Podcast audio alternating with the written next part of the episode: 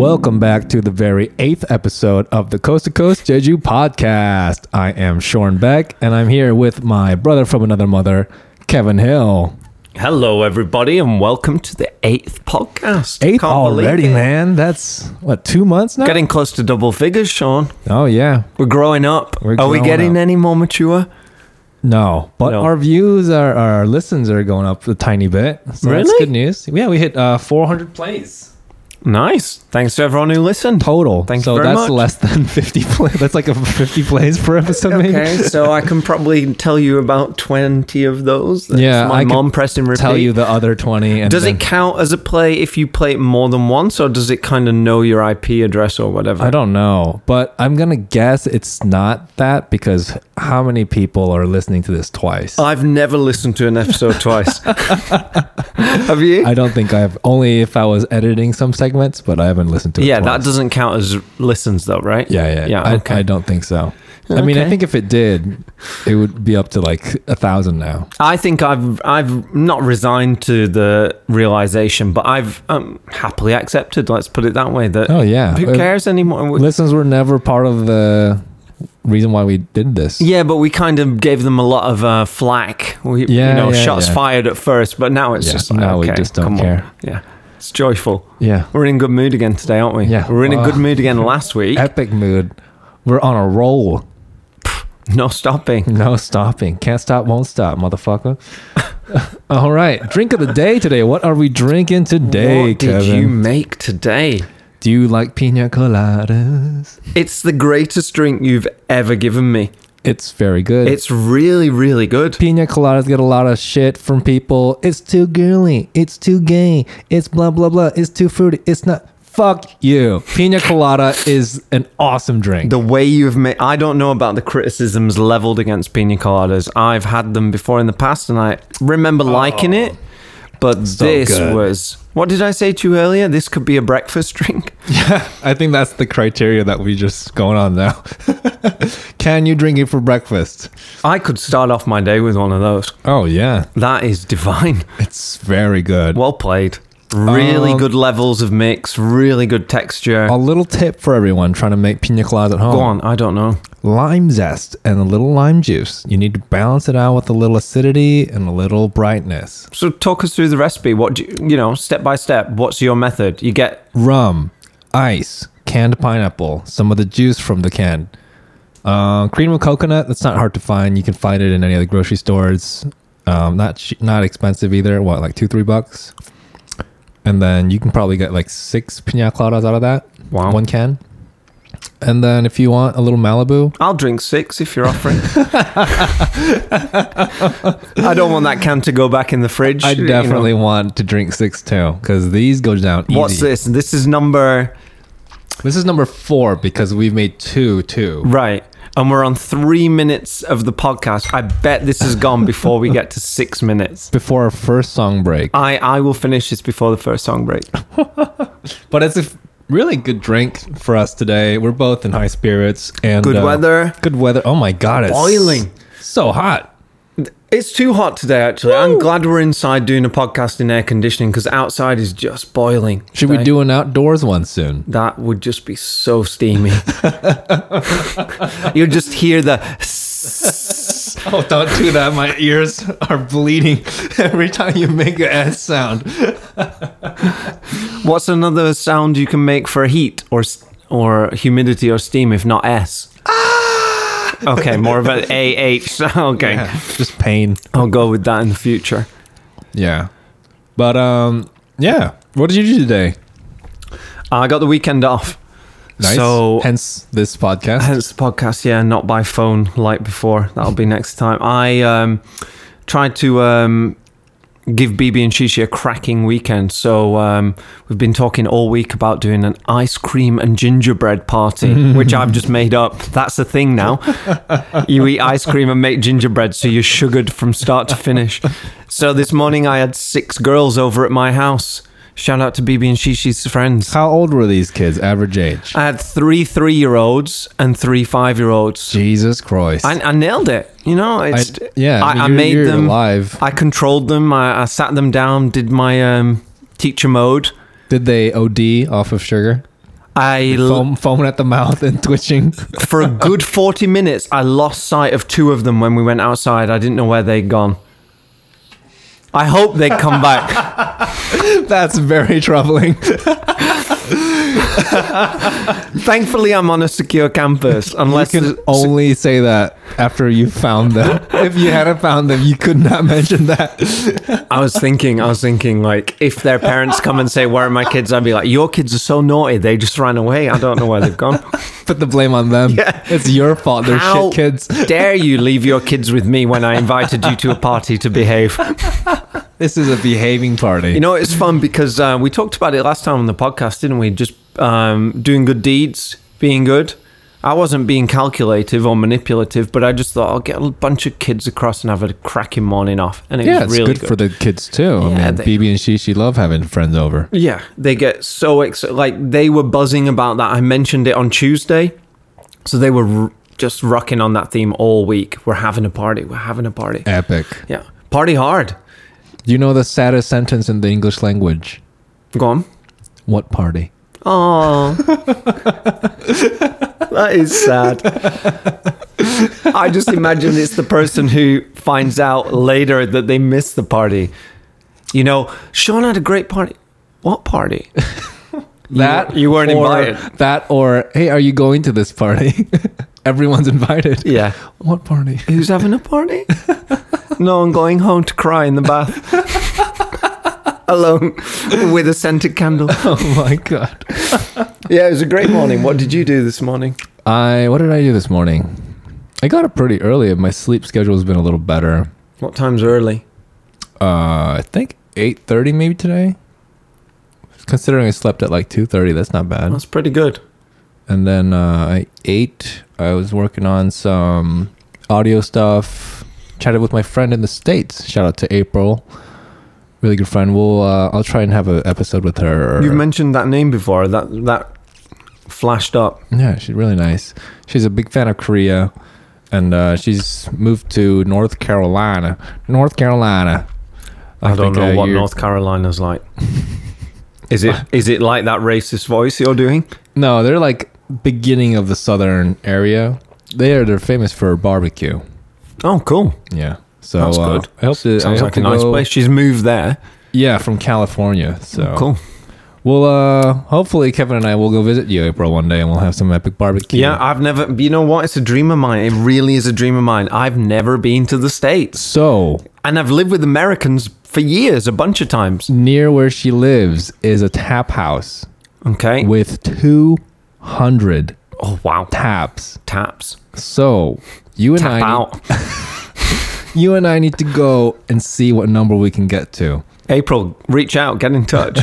April, we want to be sponsored by this when tap coronavirus is receded, we're there. Yeah. Or we'll not be alive before we catch the virus. We'll see. No, we'll be good. We'll be good. I want to do a road trip through the states with my family. My That'd dream is to do like the whole Winnebago thing. That'd I'd love to do that. The RV, RV. like uh, what's his name? Frank Dunphy did. Yeah, Frank Dunphy did oh, rest in peace. That the actor uh, passed away Damn. just the other week. Serious. Yeah, so sad. Although it looks good in film, but then maybe it's more difficult. Yeah, and it was Could, you be, know could be tiring. pushing the years too. You know, he was an old old guy. So Okay. well, let's. I was hoping to end on a brighter note before our song break, but It, it it does link. We were going to link it, but we missed our own link. But I can bring it back. Rewind. We're going to talk. We're going to talk about me feeding the kids ice cream and gingerbread for breakfast. right. That's how we were going to segue into this. And um, I was going to mention that um, giving your kids a bunch of sugar for their breakfast Great idea. is always fun. Are So- they still in bed now? Uh, yeah, they crashed about three hours ago. uh, they're they're in a sugar coma, food coma. Um, but um, we were going to introduce a great song, which is kind of linked to the theme of breakfast, weren't we? Yes. it's Kurt and Vile. linked to our amazing mood today. yeah, and we both love Kurt Vile. Everyone loves Kurt Vile. And uh, this song also has the Cour- very, Courtney. very special Courtney Barnett. Did we play a song by these guys already over the last few weeks? No, we've Never? only played Kurt Vile's "Rolling with the Flow," which is an amazing Okay. song. Rolling with the flow. People really love that song. Yeah. that's Kurt Vile I too. saw I ran into uh, Raj the other day with Paul at the GS, and you know he was one of the first to mention he loved the music that we played. Nice. So this song is another great song that you're gonna fall in love so with. So good. They are. Ralph mentioned that they are like the same person, just a different gender. Mm. Because even their names are similar. Yeah. Kurt, like the initials are KV and CB, Mm. and uh, they fit so well together. They're awesome. They're awesome. I uh, just finished my uh, drink of the day. I told you I would. Our first song is Kurt Vile, Continental Breakfast.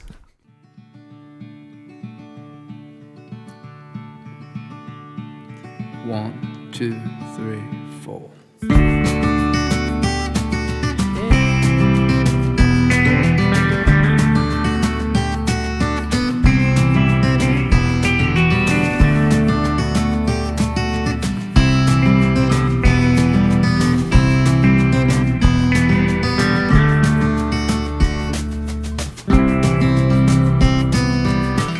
believe what I could have told you. But I don't believe I've the balls to let you know. I can say that cause I'm a man. But I feel like a little boy today. I cherish my intercontinental friendships. We talk it over continental breakfast in a hotel in East Bumble, wherever. Somewhere on the sphere around here.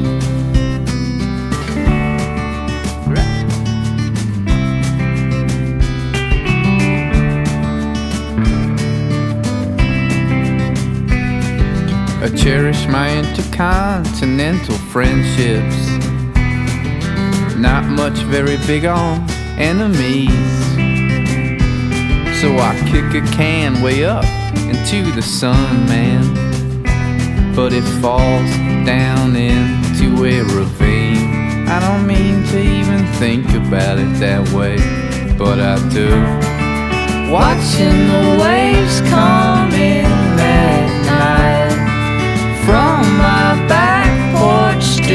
porch swing, swinging on its own. See, it's just an inhabitant of some Holy Ghost.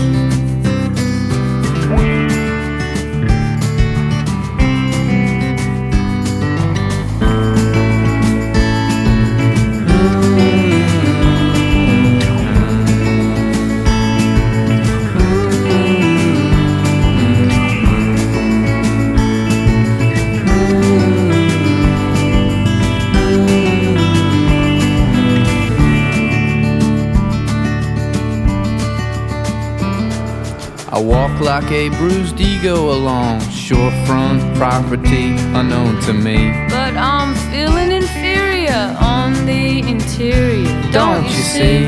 Guarded and sentimental. And after all, it's just a rental. Like better luck performing telekinesis on a priestess. You won't believe what I might have, could have told you. But I wouldn't wanna leave you tripping out over it. Okay, more so me, but. Or just me.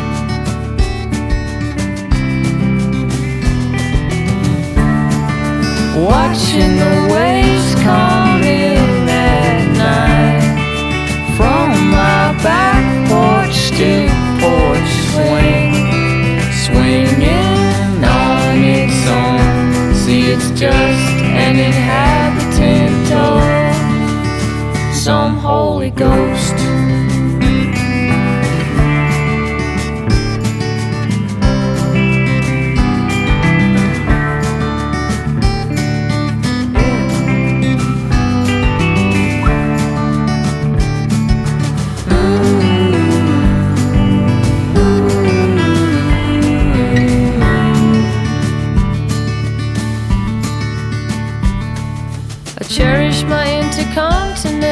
Friendships.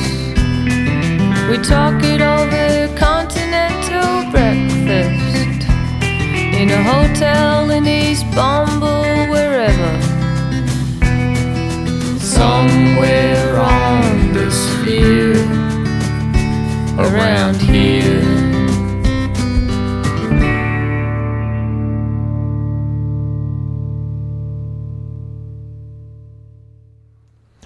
That was Continental Breakfast by Courtney Barnett and Kurt Vile. Beautiful.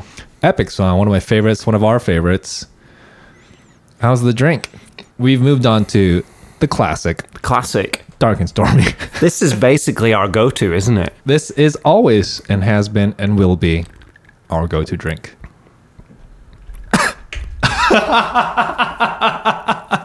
I haven't seen Kevin cough from a drink in so long.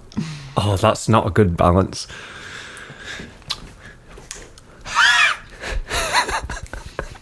Oh God. Who made that? Oh. Some some tall guy. That's that's a bit mad. That's pretty extreme. We know- gotta t- pace ourselves on that one. You know what? We're not gonna make it to an hour. that's a ball breaker. That's a def- definite. Ball breaker. I'm break. not going to finish that one before the next song, Sean, You cannot. and you shouldn't. anyway, uh, our theme today is gonna be hobbies. We're gonna talk about hobbies, hobbies. today.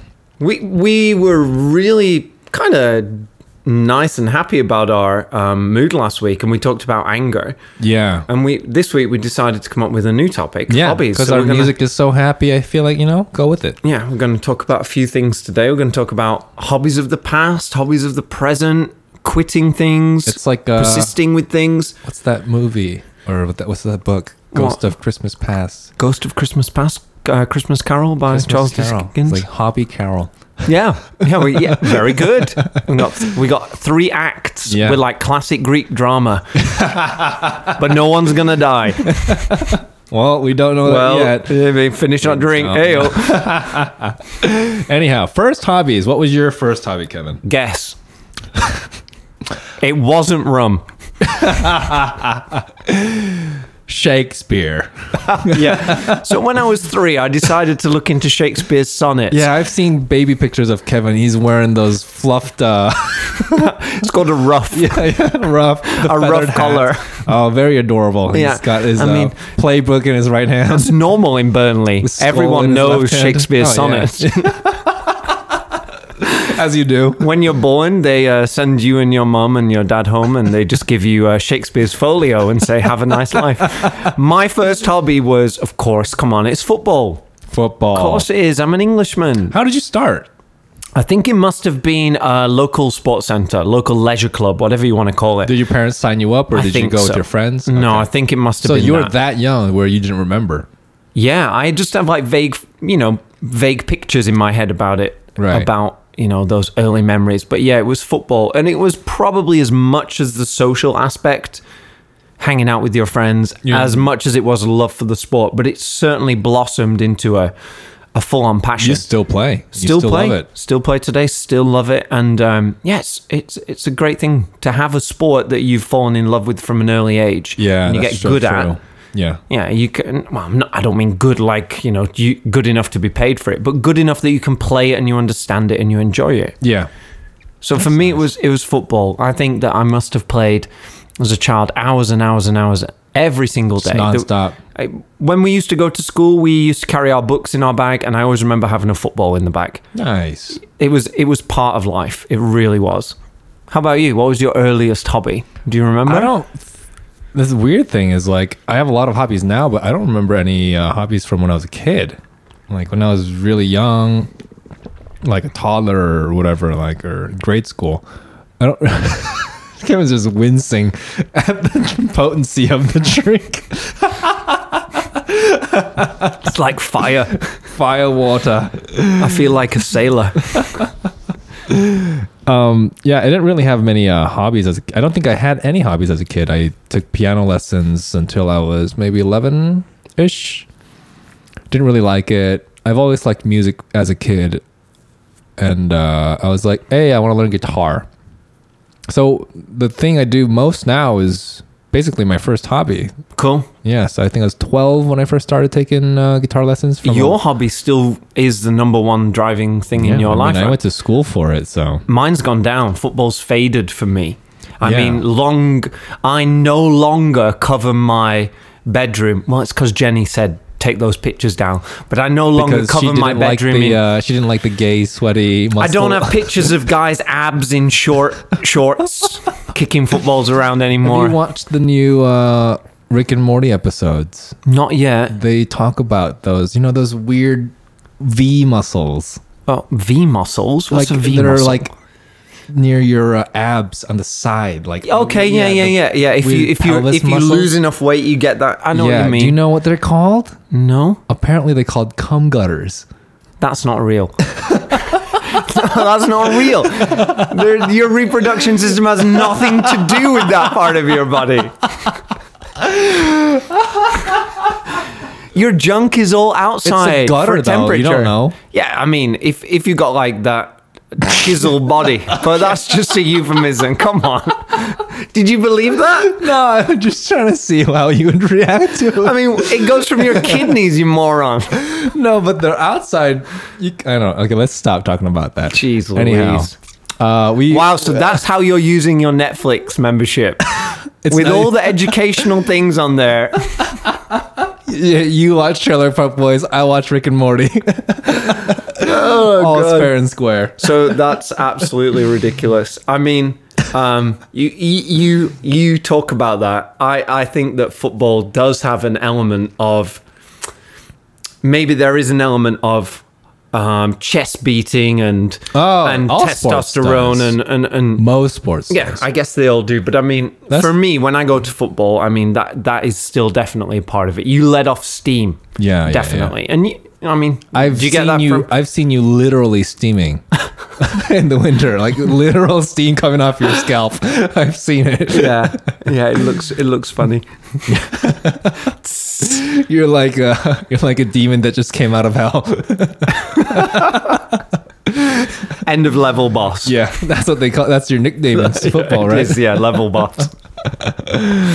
Uh, You get that same. I, you mentioned last time you'd hit a plateau with your guitar. Do you want to pick that up or not? yeah, because I've actually made progress. Oh, cool. You got through it. Yeah. I, All right. I mean, I'm in the process of starting back up again. I've started playing metal music again, and metal is pretty challenging. It's ridiculously challenging. It I mean, even you showing me the Andrew WK riff today is too hard for me. It's I too did, fast. I did two hours of metal with Paul the other day. Shout out to Dr. Lombardi. Hi, Dr. Lombardi. Thank you for the help. This podcast wouldn't be possible without your help. I'd Thank still you. be. I'd, st- I'd still be in the home. Yeah, and uh, so I've been uh, I've been practicing metal. I've been getting Paul into metal, and he was. Uh, I think he told you he had a hangover when it was. I, I think what he meant was I'm guitar metal over. Yeah. so I've been uh, pushing myself a little more. So that's been fun. Why do you think you hit that plateau?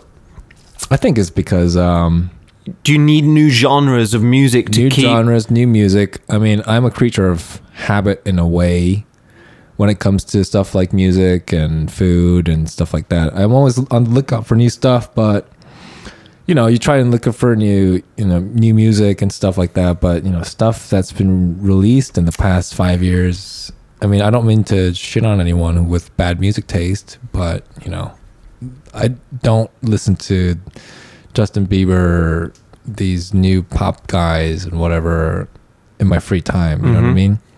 So it's kind of hard to find nice metal music when all the music is like Dua Lipa and all these. I wouldn't know a new metal band from the last few years. If you told me one, I, I struggle to know. But and even if I do, they're you know I don't know. Maybe I'm starting to sound like an old fart.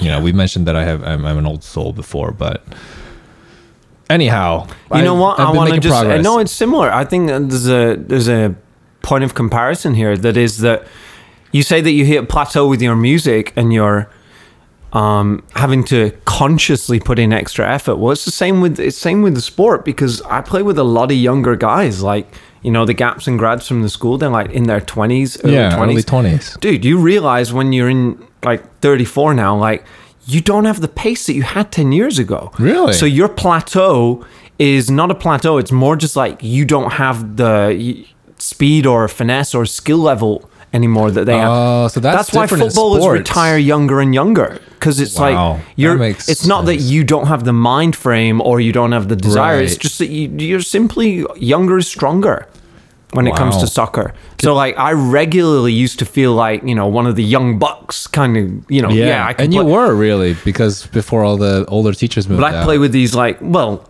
in the game that we play here that goes up to like 50 plus but like when you play with a bunch of 20 year olds man you're you're destroyed. I'll be brutally honest about it. You, you can't compete. Hmm. just got got the pace. You can't keep up with them so it'd be like you if you play with millennial metalheads I bet they'd destroy you Oh yeah, yeah, that's probably true. yeah because you'd be like, oh, this isn't real metal. This is this is you know, millennial metal. I hope not. I hope not. I I, ho- I hope to be one of those uh, out of date guys who are just like you know, oh, how's your meddling going? You know, just like pretend to be in the loop, but it's actually just really lame. I'd rather be that guy than the guy who's angry. Okay, I understand. It's be- it's better to save face. Yeah. I uh my first guitar teacher, I think, that was the only guitar teacher I ever had in the almost 15 years now that I've been playing guitar. The very first guitar teacher, only one, was at a local guitar shop. I can't remember what it was called, but there was a nice lady at the counter and uh, one guitar teacher in the back room that I took guitar lessons. His his name was uh, Rich Rice, and he used to always tell me that- Rich Rice. Rich Rice, and he used to play gigs. He's Asian. No, he was kind of a chunky American guy, and it was in the middle of Illinois. And uh, his family, the Rich Rice Family Band or something, or the Rice Family Band or something. It, it, anyway, they used to play in the local pubs, and I wasn't allowed to go. And I would go with my dad sometimes to see him play. And he'd play like surf covers and rock and roll covers, blues and stuff. He was a great guitarist. Big ass fucking sausage fingers like proper like British banger. like you put five sausages on a palm. but he used to say to me, uh, I was like, like a, I was like a twelve year old kid, and he was like, "Oh, Asians love me at the show because they love rice." That's so good. it's so good. Yeah, he's told me some other stuff too when I was a kid, and I, I can't repeat on the podcast. But Did um, he inspire you to? Was he a good? Did he become mentor teacher or more just someone you'd watch in gigs? I think it was a mix of both because um, he would pass out middle of lessons a lot of times. Oh wow! because he'd get drowsy from like eating. oh, God. So he would be in the middle of like a solo or something, and then he just kind of like doze off, and like I'd be like, "Dude, you're sitting up with a guitar." That's cool. And so he would doze off sometimes. I don't think he was narcoleptic. I think he just, I think he just ate too much. Food coma yeah, all the food way. coma. And uh, but if it weren't for Rich, I don't think I'd be the guitarist I am today because he taught me a lot of the basics. okay. Yeah, and that's why it's so important to learn the basics from Sean Beck's guitar lessons in the GC. Shout out to uh, Sean Beck's guitar lessons. And if I if I'm wanting to start guitar lessons, Sean, how can I how can I contact you, can and get started? find me on uh, Facebook, Sean Beck. You can find me on the GC. I mean, this is too much of a self plug. Um, you can you, abort, abort. If you know where to find me, you know where to find me. And if you don't, then you don't. Yeah. Did I ever tell you about my first guitar teacher, Dave Duxbury? You have not. What's his last name? Dux- Dave Duxbury. D U X. I shouldn't say this actually. This is probably going to. I think he's retired. I don't think he's still Is he around. still around? Mm, probably not. No, he was. He loved cream. Cream. He. I love how you can't say that with a straight face. No one can say that with a straight face. Eric, why did you name your band Cream? Eric, come on, man. I know you were high on coke, but so he loved cream. He loved cream, and this is not a joke. This is not a joke. He had three cats, Yeah. and he used to be always just you walk into his room and he'd always just be rocking out playing cream solos and he used to play like he'd play in bands and stuff like that Playing cream song. halfway through the guitar class, he'd always go and like feed his. He was like crazy cat man Oh, really? Yeah, he was a bit of a Simpsons character. You How remember- old was he when he taught you guitar? I'm going to put him in his late 50s, early 60s when I first How met old him. were you? I was turning up H I G H at about 15, 16. Mm. And he used to, he, he wouldn't mind. He'd just be like, okay, so you're not in the space to do this song today. So we'll do some blues. And he was such a cool, really, really nice That's teacher. nice. And yeah, the thing that I remember most about him is not any of the great music that he gave to me. Like, he gave some beautiful tablature that he used to write out himself and stuff. The thing I remember the most about him, he always called himself Dave Duxbury, cash in hand, the taxman doesn't know me. That was his full title. That was the title he told you. So you could never pay him in, oh, not that you had a choice in the early noughties, but cash in hand all the time. He is such a character, such a.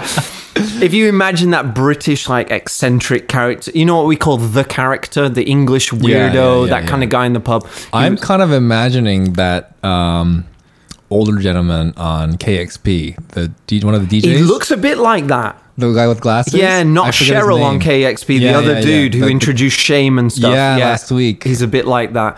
That's Um, what I'm imagining in my head. I think part of the reason I love my hobbies is because the people I met who helped and coached me, like some of the football coaches, they were eccentric characters. They were like weird enough that you could. They, they weren't perfection. They were flawed, and they and they were funny, and they, Hmm. they were weird, and they were interesting. Yeah, the football coach used to just be a, a hilarious guy. Howard, he was called Howard, and all he used to shout all the time was, "Score a diving header," which is the most difficult move to do in football. And he would do it even if you were running with the ball and it was at your feet. He would shout, "Score with the diving header." I love that. he just had this great sense of humor that made like you know tense games and things like that all That's the more fun. Yeah, it was good. It was good. Oh God.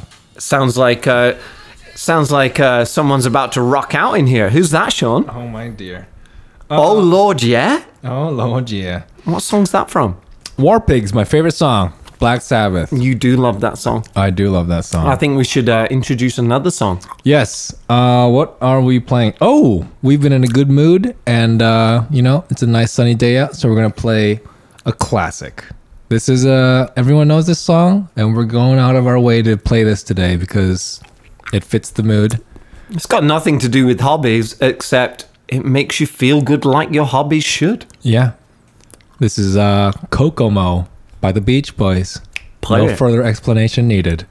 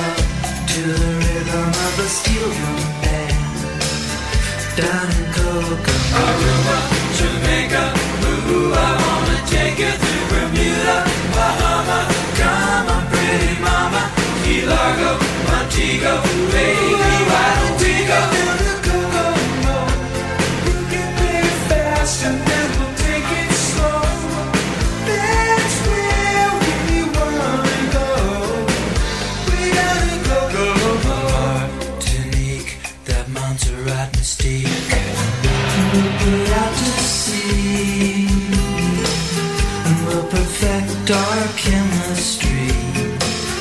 By and by we'll defy a little bit of gravity.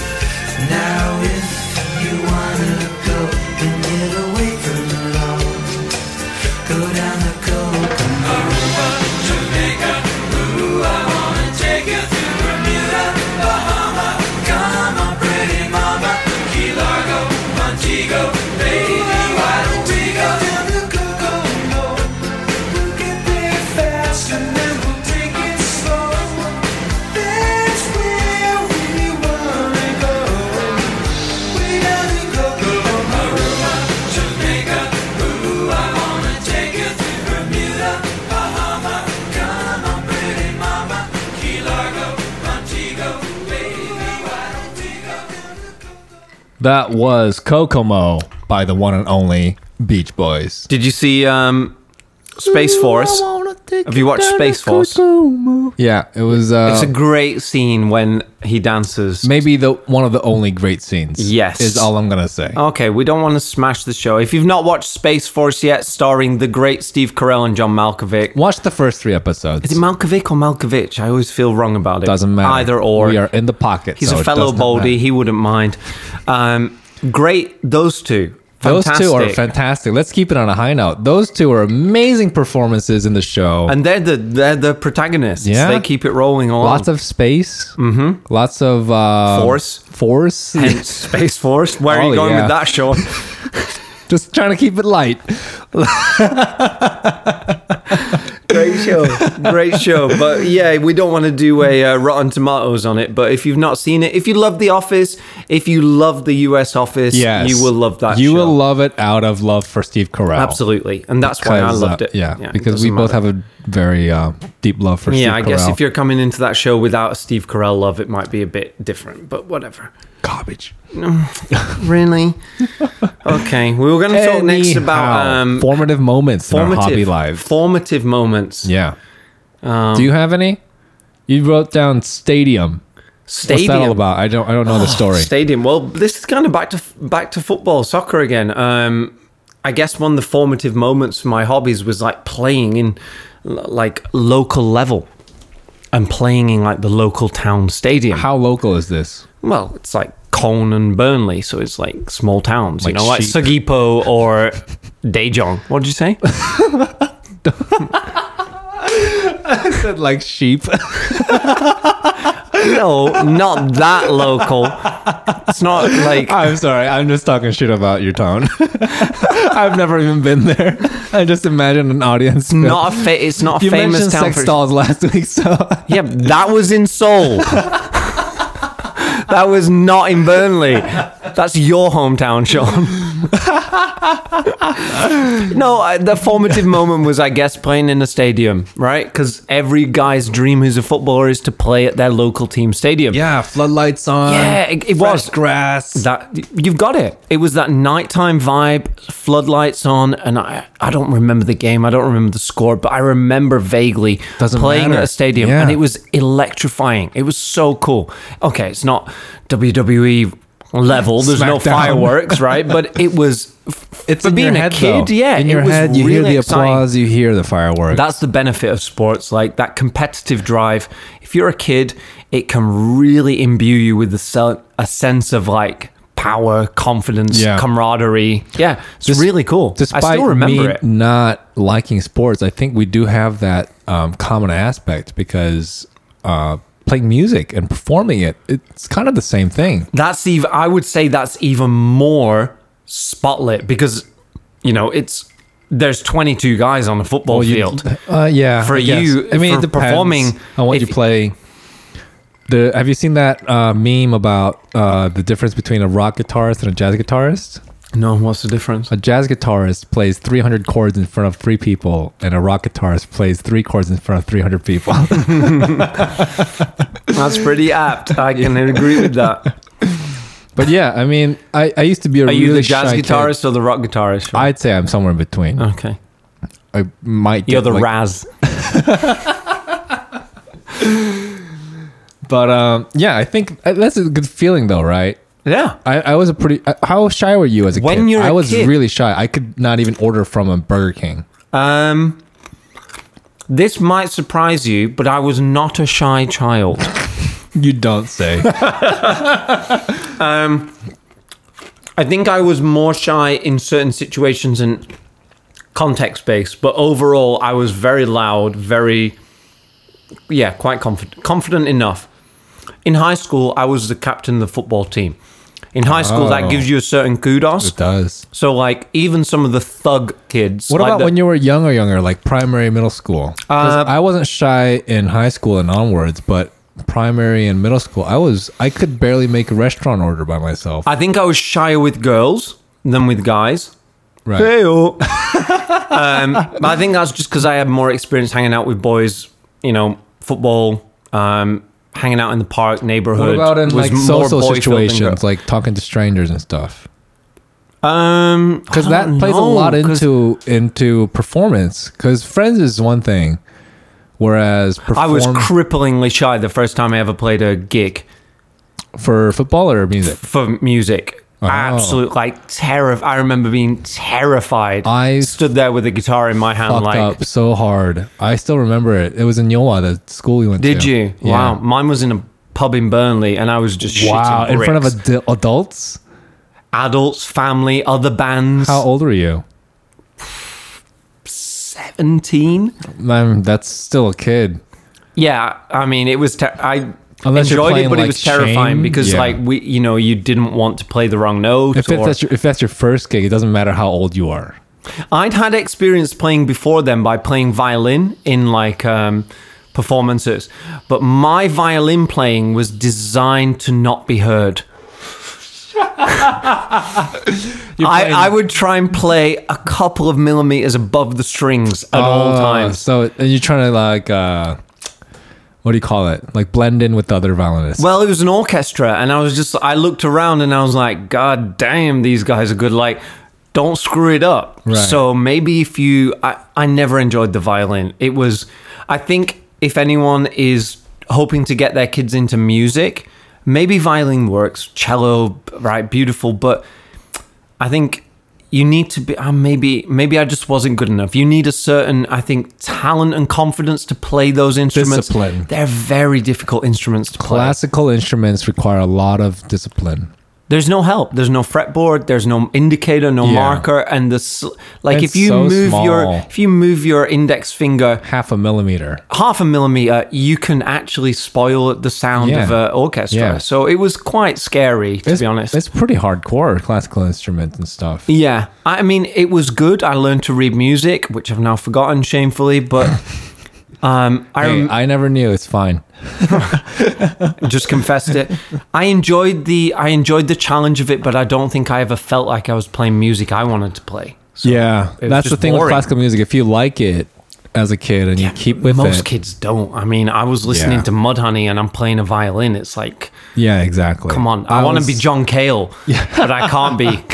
That was uh, one of my uh, formative moments uh, because, uh, like I mentioned earlier, I didn't have a hobby as a kid, really, except like playing video games at friends' houses. But that's not really it. That's not really a hobby. We didn't we didn't mention that video games. Yeah, that was another hobby. Yeah, but I mean, video games aren't really a hobby It's about to become an ex sport. now. It is, but now it is. back Then, then, it, yeah, then well, the games weren't good enough, really, were they? I yeah. I mean, you can't be a professional Super Mario sixty four player. You can be a speedrunner and have a room full of geeks clapping for you. I mean, I, I watched those. No offense, no offense to you, Orklon. You've got They, the like, uh, record cry. for RE re- remake speedrun, forty-seven point twenty-three. Watched it yesterday, but you're all losers. You're geeks. It is. I mean, it's sad but true. But anyhow, I was. Uh, my formative moment was. Um, I had a couple older friends. They were brothers, uh, Albert and Michael, Korean American kids, and I think they were like three, four years older than I was. Kevin's just having a hard time with this drink. That's not something you often say. Never. And uh, one time I went to theirs for a sleepover, and I Pass was, me the smoker. I think I was around 11, 12 ish. So I was just starting to get into guitar, and I think I just recently bought an electric guitar. And I was learning some stuff on that, and they were like, "Yo, have you ever heard uh, classic rock, Metallica, or like AC/DC and stuff like that?" So I was like, "No." And I was there. I was at their house for a sleepover, and they, Albert, the younger brother, put me in a room, his room, and uh, I got out a Sony Walkman, set of headphones, you know, the old shitty ones with like the sponge on them. Dude, t- Put not them over- shitty. Not shitty. Don't say Back shit. then, the they were- best. Yeah, I mean, the best. that was the way to listen to them. At, uh, And millennials at the would love to have one today, but you can't because you're too obsessed with Dre, dicks. But um, yeah, he put me in his room, played uh, the Black Album by Metallica. Amazing album. Even I know that album. yeah, the one with Enter Sandman as Yes. opening track. Jesus Christ. But uh, he sat me in that room, headphones. He put the headphones on my head. I was like a little kid. He left the room, closed the door, and I, I was in that room on his desk, just mesmerized by this, you know, like satanic chords from hell. Awesome, awesome music. That's very cool. Very cool. But then the sleepover part came. And since he was like already a few years older than I was, he was like, you know, him and his brother were. When you have an older brother, you are also introduced to darker things at an earlier age. Look at BB and Shishi. Yeah. it's Party hard. true. Party hard. Did you know party hard when you were five? Definitely not.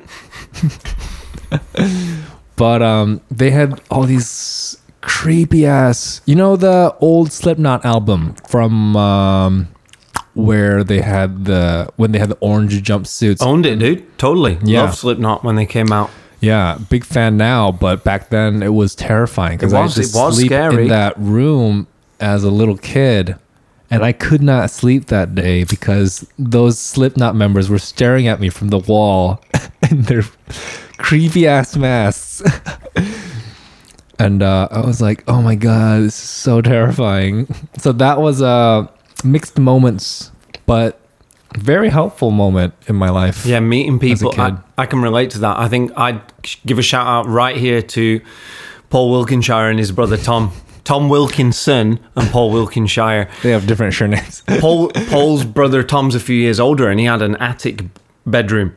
And we used to go up there, and I remember like listening to um, "Muddy Banks of the Wishkah" by Nirvana. Oh. live album, and he was into metal. He had again Korn posters on the just vague flashbacks here, but yeah, amazing. Like you meet those older kids at that right age, that gateway is open, is and you're in. There's no coming back. I got in a little too early, Okay, and then I started appreciating it a lot when I was uh, when I was living in China. okay. Like I started getting into like really dark metal stuff when I was in China, and I think it was because of those uh, older brother guys.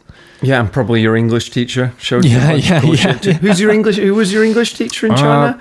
I think his name was. Uh, you know what? I gotta tell you, I, I gotta tell you that not only did football like kick me off and maybe make my character in some ways, I think like a sense of fair play, a sense of justice, a sense of yellow cards, red cards, Yeah. punishments.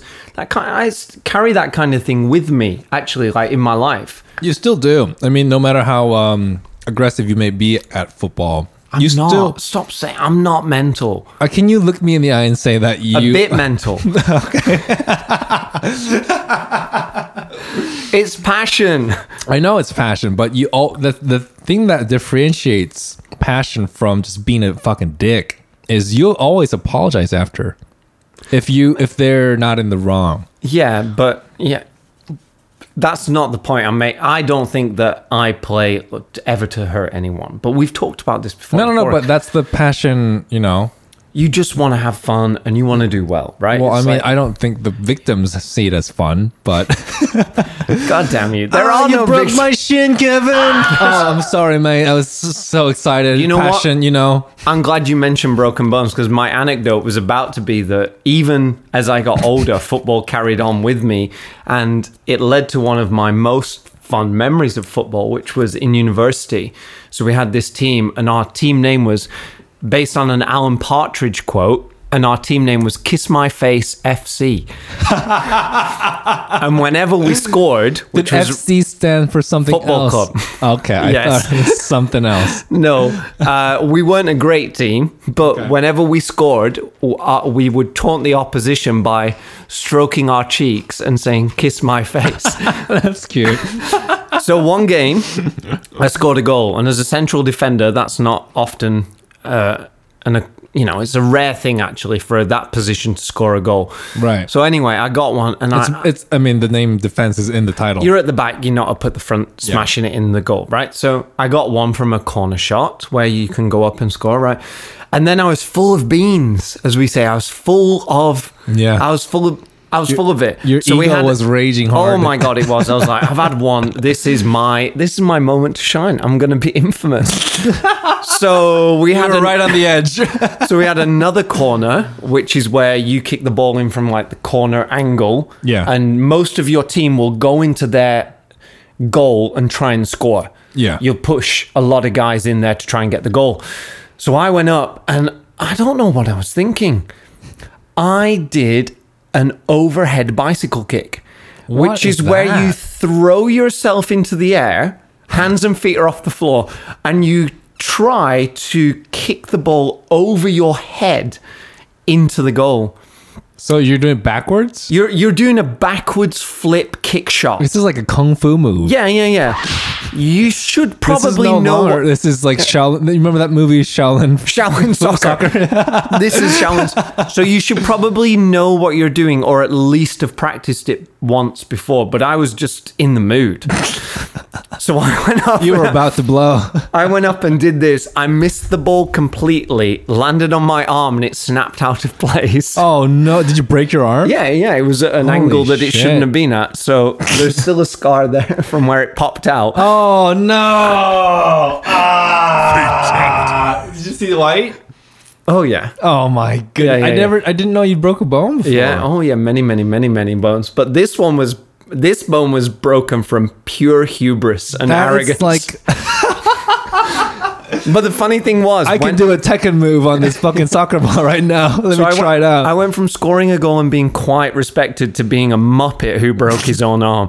Um, but when the paramedics came and gave me all the gas, my friends were telling me later that um, I was still quite happy, and I was telling the paramedic to bring his gas canister over to my house for a party that night.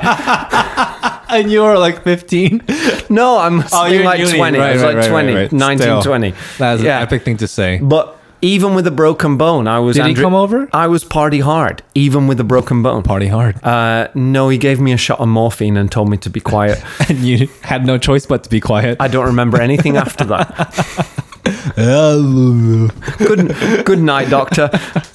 But yeah, fo- football is full for me of good That's and nice. bad memories. Is that the That's the one goal miss, one goal score paramedic story. and yeah. your oh your miss was the scorpion kick? Yeah, yeah, Wow. yeah. And you know what? One goal miss, one goal score. That idea of half and half kind of brings us along to our next song. It does. Oh wow, ten. I would say ten out of ten segue. Well done. but you didn't need. Ha- I know, but I just felt like doing it because you So- tried to make it really natural, and I noticed that. So I try to. You know what, Sean? You can jog on. Uh, this next song is um, by a band called Hapa. A banged. By band, by band, band, band, which means half or part. And- And it's an Irish guy and a Hawaiian guy. Yeah, Hawaiian duo, right? Hawaiian duo. And this song is called Sleepwalk. Enjoy. It's beautiful.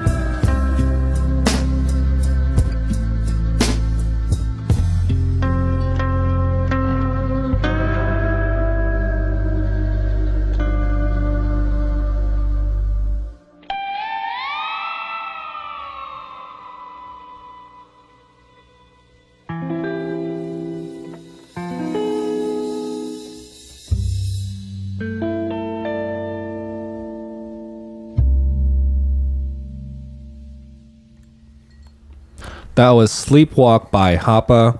Amazing, amazing song. Very nice.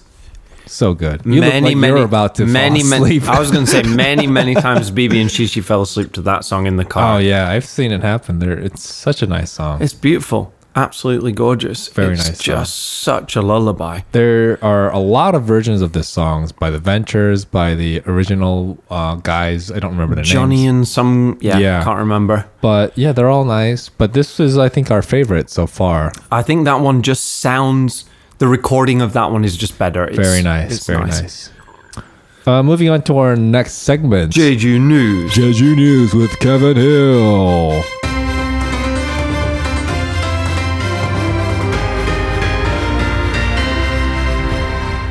Do you want to put the sound effect in now? You remembered. Jeju News. Jeju News. This week's Jeju News is not about sex dolls. It's not about farmers stealing vegetables. Is it not? Nope. No feline apartheid? What? Feline apartheid. I forgot about that one. It's not about feline apartheid. Today's Jeju News is Kevin got a new guitar. Chicka bow, chicka bow, chicka bow, bow, bow. Bow, bow, bow, bow, bow, bow, bow. Shorne, what guitar did Kevin get? He got a Squier Telecaster with replaced pickups, which is a big bonus. Very nice pickups. I mean, it was an okay guitar before, but with the pickups, I mean, we jammed a little before the podcast recording. We played Andrew WK song. What did you say? Dreams do come true. Sweet. What? Sorry? Dreams do come true. If you're going to pick me up on my words, sweet, sweet sound. And um, it's not Jeju News, but it's it's Jeju Kevin News. It's life. It's a new news. segment. It's life news. And well, maybe maybe we should um, just give a shout out to uh, the guy who gave it to me, Tim. Thank you, Tim. Thank if you, Tim. if you listen, Trish, we uh, I said to you that it's gone to a good home, and uh, I'm going to try and play Yeah, even more. You can tell it's got a lot of love. You know, like the fretboard is dirty. It's got you know. I like that. I like the wood finish. It's like my Gibson back oh, home yeah. in the UK. I mean, the frets are run down. The, f- the fingerboard's gritty. You know, it's this thing's gotten a lot of love. So It's had a lot of playing, and um, I'm sure it's going to get a lot more. So, Jeju not news is that Kevin got a new guitar. epic. We don't have any news today, so we'll just we'll just roll with that. News is that Kevin got a new guitar, and we're in a fantastic mood today. yeah, and I, us. I don't care about anything else. So, Six kids OD'd on sugar this morning. That's our Jeju news. uh, and they're all no longer on life support. They've made a full recovery. yes. So, if you want uh, childcare help, just uh, give me a call. Kevin's kindergarten is open for business. Yeah. Reasonable rates and uh, discounts not sugar. available. Lots of sugar. Yeah, your kids will be exhausted. You can pay him in beer too. That's You can, yeah. Uh, welcome, Or whatever you want. Uh, if you can make a mean pina colada, I'll look after your kid. After mine though, you're gonna have a hard time. Mm. Up and you know, not to toot my own horn, but no. I mean, we are already in the pocket. We are Do you know what? half in. I said to people after, so this morning, lots of people were saying to me, why did you do that? Like, why did you look after six kids? I know. Ouch. But you know what? You didn't mix the drink. Oh my god, I just had straight rum in my mouth.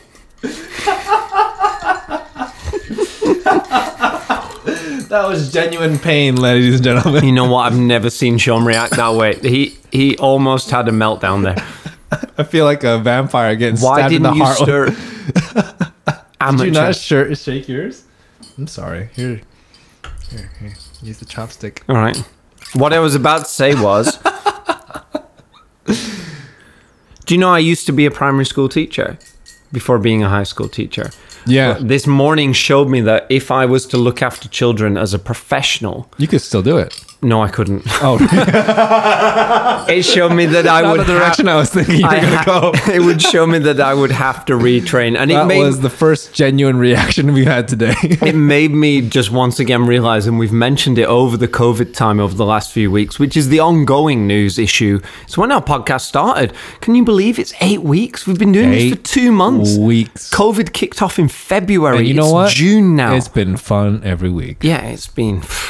But I just thought, what a big respect. They've got they've got the training, they got the skills, they got the methods. Those primary school teachers. I did another good deed. We were talking about good deeds last week. I um I did a few good deeds consciously this week, but one of them was to send a um maybe you guys can do this because I had some parent meetings this week with some kids. Um if you can't attend those meetings or you can't get face to face with your teacher right now, send them a well done message and CC in all their bosses. Oh yeah, you and I tell did me that, and that was really good because if you aim to do it next Friday, nothing makes a teacher feel Yeah. better than a Friday. And just to clarify, Boost. CC their bosses, not yours. Yes. Because once you CC your bosses, you're just becoming. You No, know, no, no. You're you do publicly just Don't jacking yourself Yeah. off. You you put the you put your teacher's name and you put their supervisor's. You whatever. make sure their bosses know that they've done something good. And you know what? It, it's really really good. And Another is nice. Good another props thing we were good talking about this last week. Um, if you're out there and your parents are still with you, just send them a random gift this week. yeah, I sent- Kevin. uh, why don't you follow up on your uh, fifty quid uh, random? Shout whiskey. out to Mr. Hill.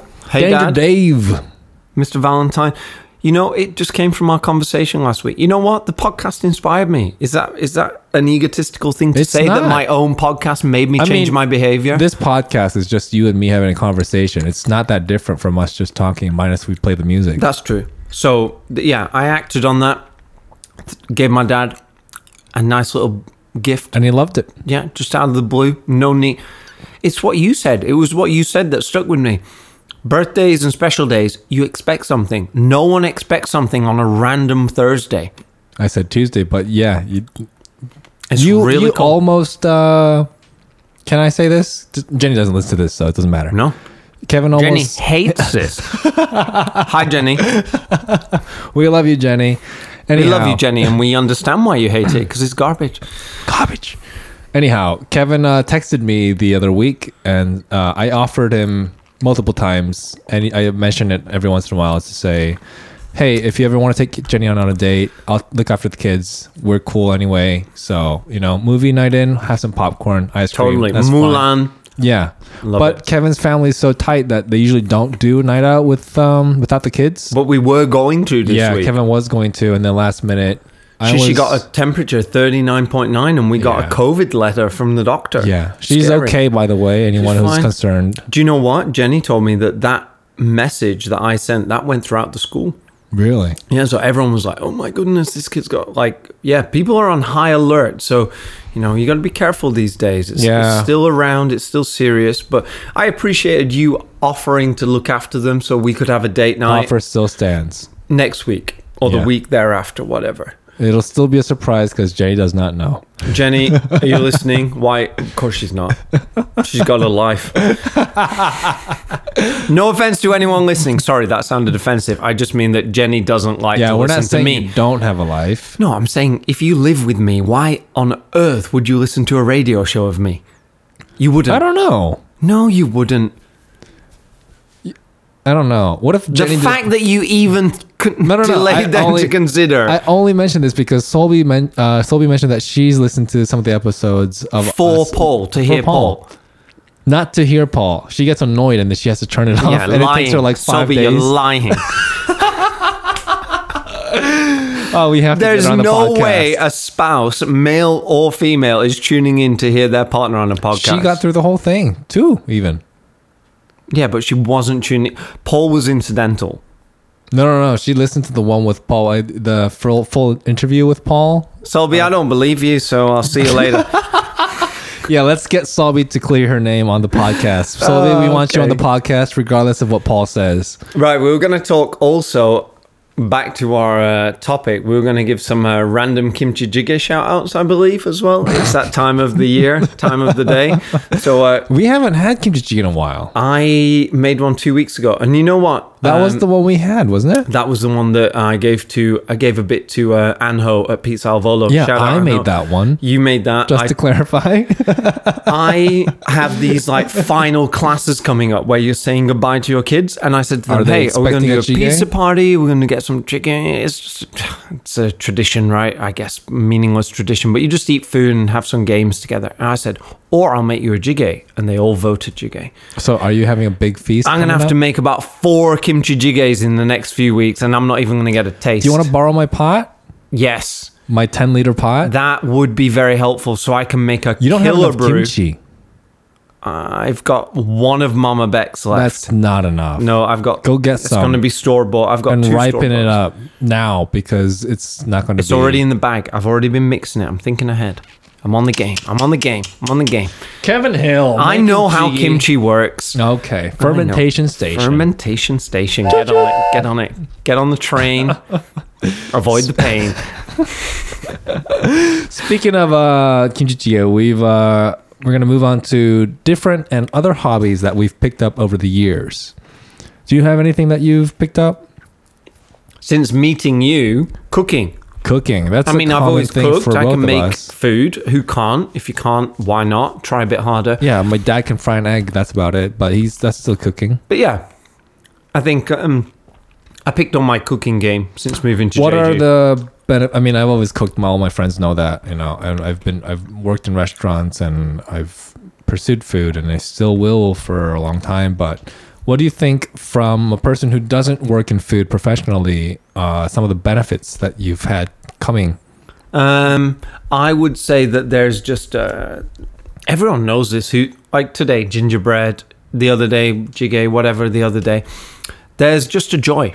Joy in serving food to people and giving food to people. So when I go over to people's houses and give them some of my quite famous now chicken mushroom soup or tomato soup or jjigae, they're all like, "Oh yeah, great, thanks, man." And you just give it to soup. someone totally without reason. Yeah, It's it's a great. We talked about this before last week on gift giving. Yes, we Food did. as being the ultimate gift to give to someone. food is one of the. They say this is one of the most. Uh, expressive forms of love that you can give to someone Well, my kimchi jjigae is all my love. Wow. I feel borderline harassed if that is true because the kimchi jjigae is so good. It's all my kimchi jjigae is basically an assault. yeah, Kevin is borderline like predator at this level if we're comparing food to I, love. I think that that's a, I mean that in a complimentary way. I think too. that once you um some of your hobbies when you're younger might be very different, but I think once you um once you step into the kitchen and you start making that a bit that's bit of a hobby, interesting to good. me though because your um your hobbies as a kid is very different from cooking. Mm. I mean, it is one of the few hobbies that you've picked up, but on a creative level, songwriting for me, that's become a thing for me. Producing music, I went to school for it, and guitar. Music is also very, you know, pull things out of thin air and creating things in general. And it's interesting to me that, that you've gone to the because soccer, you or football, you don't have that creativity. No, I mean you can learn a few extra tricks and moves, but So essentially you still have to stick to the rules. Whereas cooking and creativity, you kind of have to wing it unless you're following a textbook. Yeah, which is culinary school, but I many people do that. definitely wing it. I'm definitely like free Uh, flowing. I've seen you do it. I mean, I've seen you put fucking eggshells into your coffee machine. Yep, and Parmesan cheese. Yeah, If you've not seen our shitty pro- shitty life pro tip, go check it out because it's guaranteed to make your life shittier. if you didn't need that already, Sponsored by Reddit Shitty Pro Life Tips. please check them out. That's a real subreddit. So much fun. Give you a good laugh. So much joy to you. I think that cooking, I think it's something that for me, it was always um, maybe more of a necessity than a joy. But then when you're cooking for other people, It's a different story. yeah, it becomes you. Cooking for yourself, you've said before, like professional chefs will eat pretty much the lowest common denominator. Yeah. But when you're making it for other people, I mean, I've. I've cooked food for people knowing that I'm not going to get to eat it because I don't have enough ingredients. That's exactly what. and that's when you give it the most love is. because Yeah. you're like, I don't even get this. It's like, it's just, I'm giving it to people, yeah, right? Yeah, that's. I'm glad you know that. There's pride. There's a lot of pride There involved. There's a lot of pride. There's two different types of cooking. One that you mentioned earlier about necessity. Oh, we'll just eat some boiled pasta with some salt on it. Or I've I been want to I want to hone my craft. I want to really impress these people or at least give it my best. And that's different. That's love right there. I feel the the reason my cooking game stepped up is because there's a few people who I've made friends with who also love cooking. Anho from Pete's Travel and his braised pork, you and everything that you make, um, Jenny has definitely become Lau more a interested in cooking due to living with Lao Lao. Yeah. Like the Chinese recipes that are being handed down. That's oh another thing about cooking, though. That's another form of love, just spreading it. You know, I'm. It makes me so happy that you've picked up cooking pretty seriously too. I mean, I remember the first time you were cooking. I mean, I I don't remember any of the dishes because they weren't really dishes. It's true. right? Everyone just I mean, it starts was off like, toast and stuff. But you know, every time we visit, you just the- make you toast? We must have been wasted. I mean, you still do, and we're wasted. So that's a Hey, let's put thing- some Parmesan cheese on this toast with olive oil. It's it's Italian. it's Italian. Anyhow, but you know, seeing you evolve in that way and learning new things and kind of taking your own interest, even if I'm not there, is you know, it's a really good feeling, and I'm sure you feel it too with not only cooking, but you know, as a teacher, that's a big feeling too, right? English when your kids take the initiative to learn their own stuff. You told me about your uh, year 11 girls reading the book that they um, were supposed to read to a certain chapter, and they went beyond Yeah. even without you asking. I mean, it's That's all the same thing. Yeah, it's creating a desire in people through your actions to want to just do it for themselves. And you know what the best thing about cooking is? You can fucking eat it, Exactly. and it tastes good. the result The is result- yours. Yeah. If it tastes like garbage, I'm sorry, but that's also a part of trying. Don't be afraid of fucking up. I've got to that level now where, like the other day, I made a dish, and um, it was it was a simple dish. It was just like a tomato soup, basic, but I wasn't happy with it. I threw the first batch away and remade it, and it was great. Yeah. So I'm even at that level now where like I won't. I'm not saying that I'm at a Oh, level, yeah, but yeah. I'm saying that I understand now what disappointment Shame is. is now a factor. yeah, maybe, maybe. Yeah. So this today, is a big thing. Today I- with the gingerbread, uh, shout out to Dave Smithson. He came up and he went up to the you house. got to be careful with that because uh, while it is a good thing to keep you on your toes, you see these weird, crazy chefs who get too. Cra- I, I don't think I'm not you- gonna get I- that I know, I know, I know, but this is just an anecdote to illustrate You what forgot to season the pasta water. Throw it out. that always happens. You'll be instantly fired if you don't season uh, pasta water. That's but Gordon Ramsay. yeah, I mean, Cass a hole. Oh my god! Don't even get me started.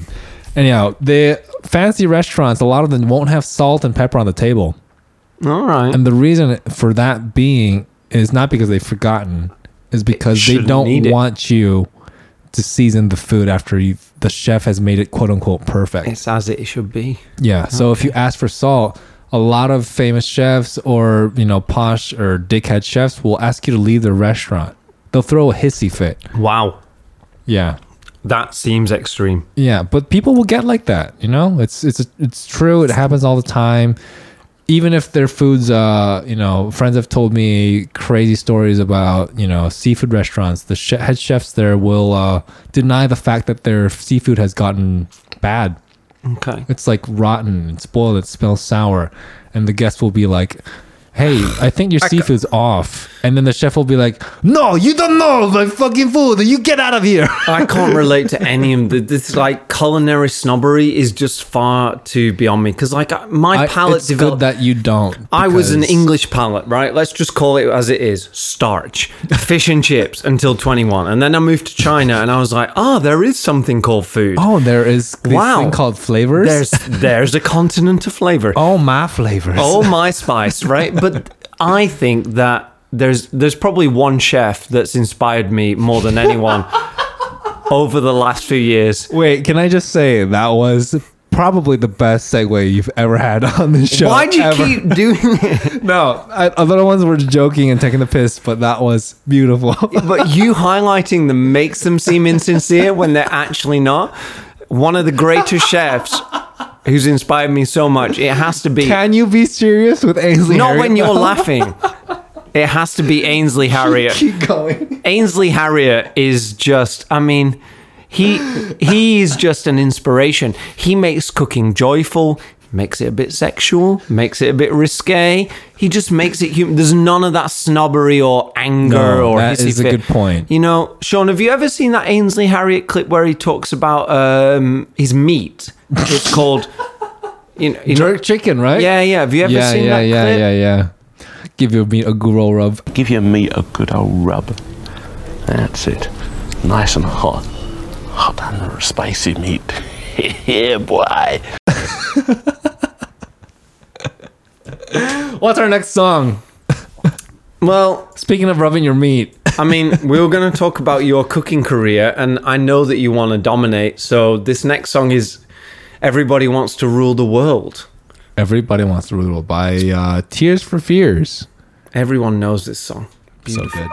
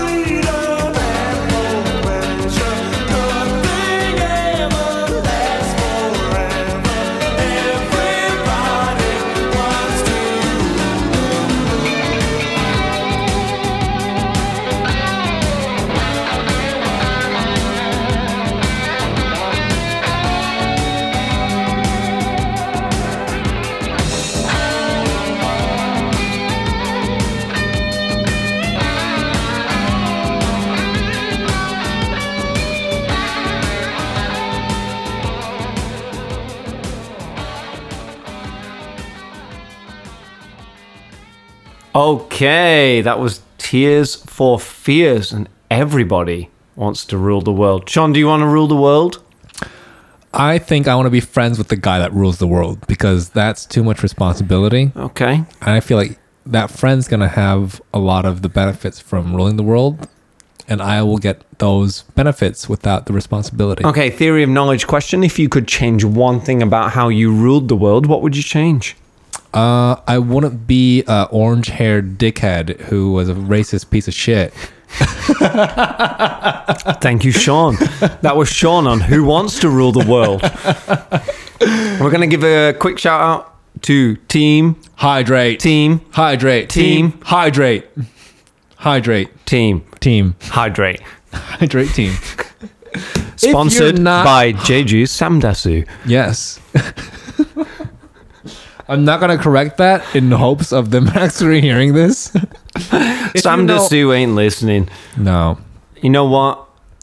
Even if if, you're not they are. hydrating at this point after listening to this many episodes, We've told you to do it many times. You need to listen. If you're still having hangovers like an amateur, come on. Idiot, I know we talked. You said that the other day. He was like, "When was the last time you had a hangover?" I We was couldn't like, remember, no, we can't.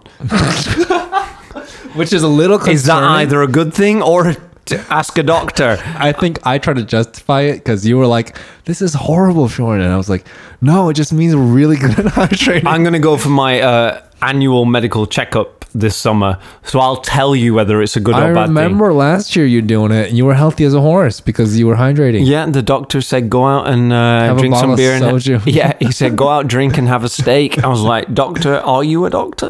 Are you certified? If you knew how much I drank, doctor. I was nervous that day. I remember calling you coming Yeah, out yeah, like, yeah, "Oh, this is a bit sketchy." Because yeah, you go for a full. They do. It's like a full car It's MOT. like they check three, four everything. hours? Yeah, it takes uh, two hours. Okay. They check everything, and you're kind of like, Did you get a prostate exam? they don't do that. That doesn't start until you're about. I think they do that when you're in Oh, your forties. yeah, that's the my That's parents' later. age. I remember. I mean, I said I want one, but they were like, "You don't need one." I was like, if you are, I don't know. Um, "You didn't respond to that joke, did you?" What did you say? I said I, asked for one, but they said you don't need one. there we go. I totally ignored that. Sorry. Do you remember when Karl gets one on XFM? Does he? And as the doctor puts his finger in, he turns around and he goes, "You are a real doctor, aren't you?" Hey, I mean, if if you enjoy that kind of stuff, there's nothing wrong with it. No, but it's just fun. It's just funny in the no, medical I wasn't, I wasn't context. referring no, no, to. no. I wasn't referring to your joke, but it's a, it's a good joke. But but um, there's a thing actually. Uh, PSA. I've heard this from my older friends and my parents and the parents' friends and stuff and whatnot. If you're going to have a uh, colonoscopy in Korea, uh, just so you know, if you have um, anesthesia, depending on which What's hospital, the the the the gas. If Oh, you get right. gas, if that puts you to sleep, depending on which hospital and which nurse and which doctor uh, gives you the exam, uh, they can be a little rough because you're knocked out. Do you not have to pay extra for that? You won't remember and or know, but I Keep going, Shorne. I heard it can jack up your insides a little bit because they cram the camera up in there. Right. Because you're knocked out, they don't care. Okay. So this is actually kind of a serious issue. I mean, I'm sure more and more hospitals are, you know, not doing this, but this is true for all around the world. So if you can take one for the team, try and do it without the gas because that's an option too. Is it? Yeah, so you can be awake for it. You know what? Talking about like invasive surgeries, I found out what the um, actual COVID test is this week. Oh my god! because she, she had that high temperature. So I rang my boss up and said, "Look, I can't come into work today. Kid's got a high temperature. Got to take her to the doctor. Got to look after her today." It's a tube up the nose, down the throat, That- and they say, "Say goodbye to your nose hairs." really? Yeah, it's supposed to be quite, as you just mentioned. It's supposed the the procedure is supposed to be quite physical, quite brutal. It's actually, very uncomfortable. Yeah, it's not done with a great degree of gentleness. in uh, a lot of other places. I think the states does it this way too. They stick um, a giant swab up your nose into your brain area or some shit. Yeah, right up into the top. Okay. that must not be a good I mean, feeling. no, it's not going to feel regardless of where that swab ends up in. Should we get back onto hobbies? Because this is too gross for me. This yeah, is we're talking afternoon. about fucking. Oh, you know what? Uh, I usually listen to this podcast. Um, never, but if I do, I'll listen to it on a Sunday, and I don't want this. quick, quick, uh, funny anecdote. Uh, this is a true one. I think I've heard from uh, people on the interwebs in Korea.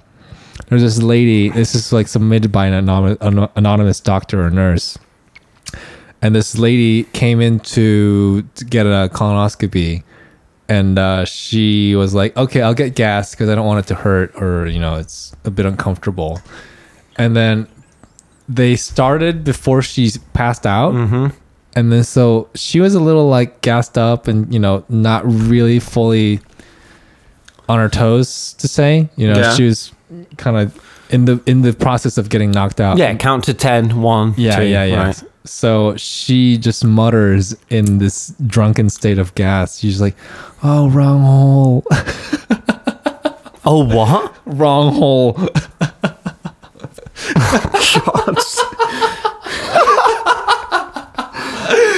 now is that is that a is that a gutter press story or is that from any kind of reliable source? That sounds like monkey news level bullshit. I mean, it's very possible well, I mean, fair play to because her. if you're. Anyhow, moving on. What were we doing? What were we gonna do? Oh, we're gonna play word sneak. Oh, the last time we played Word Sneak was It's time for you to up your game. I played it with I, I I was inspired by our game and I I told you I took it to one of my um, older classes. Well done. yeah, but one of the one of the kids wrote down some horrendous Let's things. not mention him because for his own safety. No, we won't. But I'm just saying, like this game allows you to tap into your darkest, darkest side. oh, definitely. I Um, mean, this is a great game. You played to it with Paul the other week, didn't you? Yeah, How had. how sick was he, he wasn't that sick. I was a little more. Doctor gruesome with him. Lombardi? Dr. Lombardi was a little tamer. Uh, he did better than you did on the first week, though. Didn't he? That Yeah. wasn't difficult because I think I was absolute garbage. Let me find us a pen. I've got one. Are you okay? Do you need one? In the meantime, as we listen and write down our uh, chosen words and phrases, I think it's probably just um, worth mentioning a shout out to um, the most handsome man in the GEC, Sungday. How are you doing, Sungday? Oh my! Do you want to give a shout out to anyone whilst you're uh, writing down your words Oh and yeah. phrases? Um, Senya gave me um, custom made laser cut coasters with my logo on them. well done. epic. And she got me decal stickers that I've put one in your car. I'm glad that that sticker is Thank now on you- my thank you windshield. so much for that. I mean, probably one of the best gifts I've not only received in 2020 but ever. That is, I mean, Look that at this. I mean, this is a work of art. pure class. I I was a woodwork student actually. Really? Uh, yeah, I did it for my GCSE. And my dad's a carpenter, a metal worker, a Your car builder, a motorbike yeah. builder. So I I can relate to that. I don't have the skill set for it, but I, I appreciate it, and I think it should be done more. The, all the book study pursuing is it's limited. Actually, Yeah. like the practical mechanical I think we definitely need far more, cool. um, hands-on stuff when you're younger. I mean, you could run a course in cooking, um, I could, I guess. Hold on, let me get a cocktail pen. making. This one's done. Shout out to Wilson who's here today. As as per usual, Shorne has forgotten him. Shorne Shorne has clearly left his child alone for far too long. Sorry, Wilson. You, sh- you should be. What is wrong with me? I think that I think that social services need to be called. I'm gonna hold Wilson for the rest of the episode. I'm Yeah, sorry, it's man. too late. You you you you can hug your child as the officers drag him away, but it's too late. that hits deep. Uh, Now remind me of the rules and remind the listeners of the rules because it's oh been a yeah, while. the game. How the game works is that we write uh, x number of words for each other, and we have to say each other's words and fit them and sneak them in as casually as possible in uh, conversation. That seems totally normal. Oh, okay. Yeah, That's where I went wrong last time. yeah. You gave me words that were very tame. We usually write these words during our break, but we forgot, so we're doing it now. So you're just gonna listen to ASMR of pen scribbles. I'm finished, Shorne. What's taking Are you, so you? long? Yeah, it's Oh, easy. dear. This this game is a game for people with sub subnormal IQs. Oh God. Um. You know what? Um, I'm gonna uh, just scratch out one of those words and put something far more offensive just to annoy you. Okay. Please do. Um.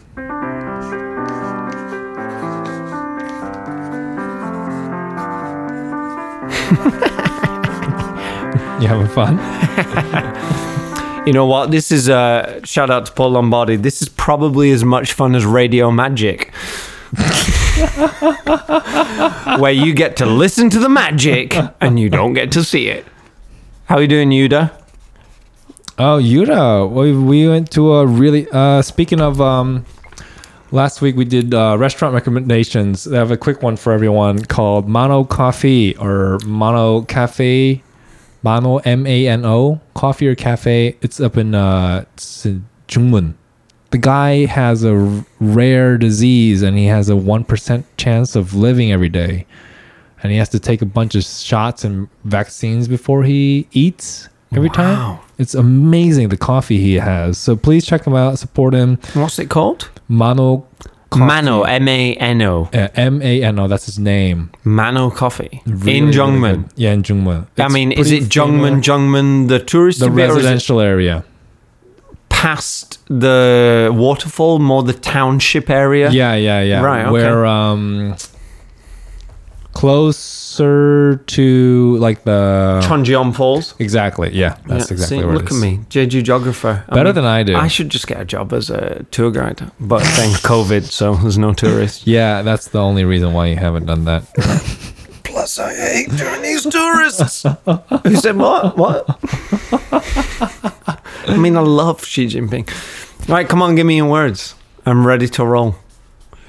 All right, I think I'm done. Thank you. Maybe so, word sneak, great. round Word sneak. two. Here we go. Oh, of course, it's a load of rubbish from Shorne. Who is Okay. going to start? I'll begin. No, you begin because yours are uh, disgusting. Uh, we. How are you feeling, Kevin? Yeah, you know.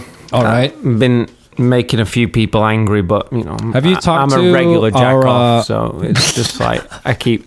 You're doing a that. regular what? I'm just a regular jack off, really, aren't I? Just Yeah. constantly think we apologizing. You love to talk about my apologies. It's like I'm that good at them. Who's been? Uh, I think uh, our group therapist, uh, Dr. Lombardi, has kind of helped you made some progress, hasn't he? He has, he has. He often has a fiery butthole, but when he is open for session and when he does have an appointment. for session.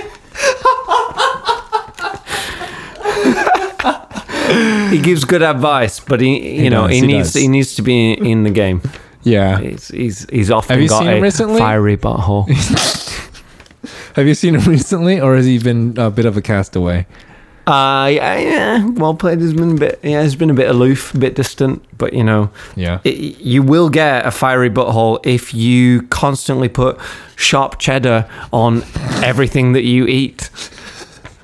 What about? Uh, do you think um, Dr. Lombardi's fiery uh, asshole has anything to do with? Butthole.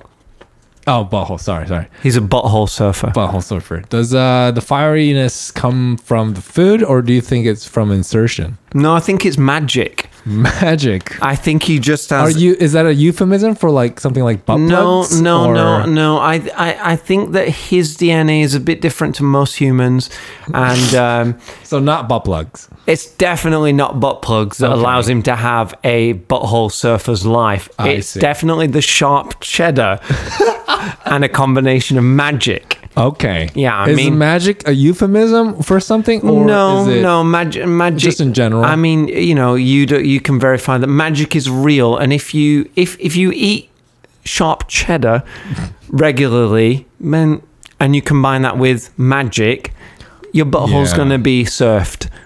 Yeah, yeah, that's true. Um, the sharp cheddar thing. I mean, food can do a lot of things to your body.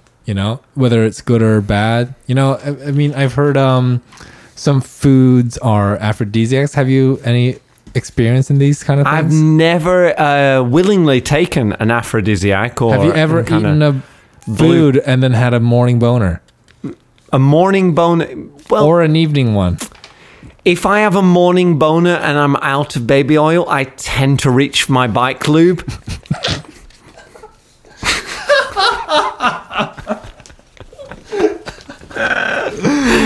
You're so disgusting.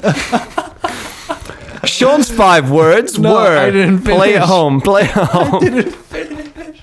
I don't know how to fit this last one in. Um, I I, I love Sunday. You know, I think we both do, right? Oh dear. And that's game. Well played, sir. Well played. I was better than last time. So, Shorne, were. play along at home. You've got five seconds. what Please were play Shorne's five It's so phrases? fun. Shorne's five phrases were regular jack off, fiery butthole, sharp cheddar, magic, and bike lube. What were Kevin's five magic phrases? Dr. Lombardi, Castaway, Butt Plugs, Morning Boner, and I Love Sunday. You know what? I am no different to the students I played this with. Everything revolves around sex, butts, garbage, and trash. That's what makes it fun. Though. It's a, it's a great game. yeah, It brings out your inner beast, it does. your inner goat. Shout out to Bill Hicks and Goat Boy. I think that we should um, maybe uh, talk about our issue again, our topic. Sorry, not issue, our topic again, which we were talking about hobbies. Yeah, no, we're not talking about that anymore. That game is disgusting. Gusting, as Shishi says. Gusting. Gusting. Gusting, as my three-year-old says. Um, you know what? I, I, I've had a lot of hobbies, and there are some hobbies that have been really good for me. Um, Such as? we've mentioned football, mentioned guitar. Uh, we've talked about writing in the past. Yeah. Did, did I ever tell you that I was a brown belt of uh, karate? Oh, wow. Yep. I think you did actually. Did now I? Did I, did I mention that? But I um, remember probably about five moves. Karate is pretty useless actually because in England most people would just attack you with a knife. yeah. So um, karate, which doesn't really include knife disarming moves, is pretty useless. but if you're shot, you're I- done. I was studying karate before knife crime became a prevalent issue. So it was relevant. back yeah, yeah. In the in the in the nineties, England was it was a little bit, everyone. a little bit different. But yeah, I've um, I've made a parental decision, which I I think is quite significant, and I've Yeah, we are gonna talk about this earlier. Um, your kids having hobbies or passing Yeah. hobbies on. It's passing hobbies on. very different. When Dad told me, it turned out my granddad, who's passed, was actually a keyboardist and piano player, and I've got BB into piano. Yeah. and we got one in the house now. And um, just the other day, uh, my wife Jenny mentioned to me, um, "There's a football opportunity, but it would mean that BB has to miss one of her two piano classes a week Yeah. to do football." And even as a keen footballer, I opted for music to keep up the two music because I think that there's a tendency, and I see I see this reflected in myself. I finished karate before getting to black belt or whatever, to be too fickle. Yeah. And to start hobbies and move on.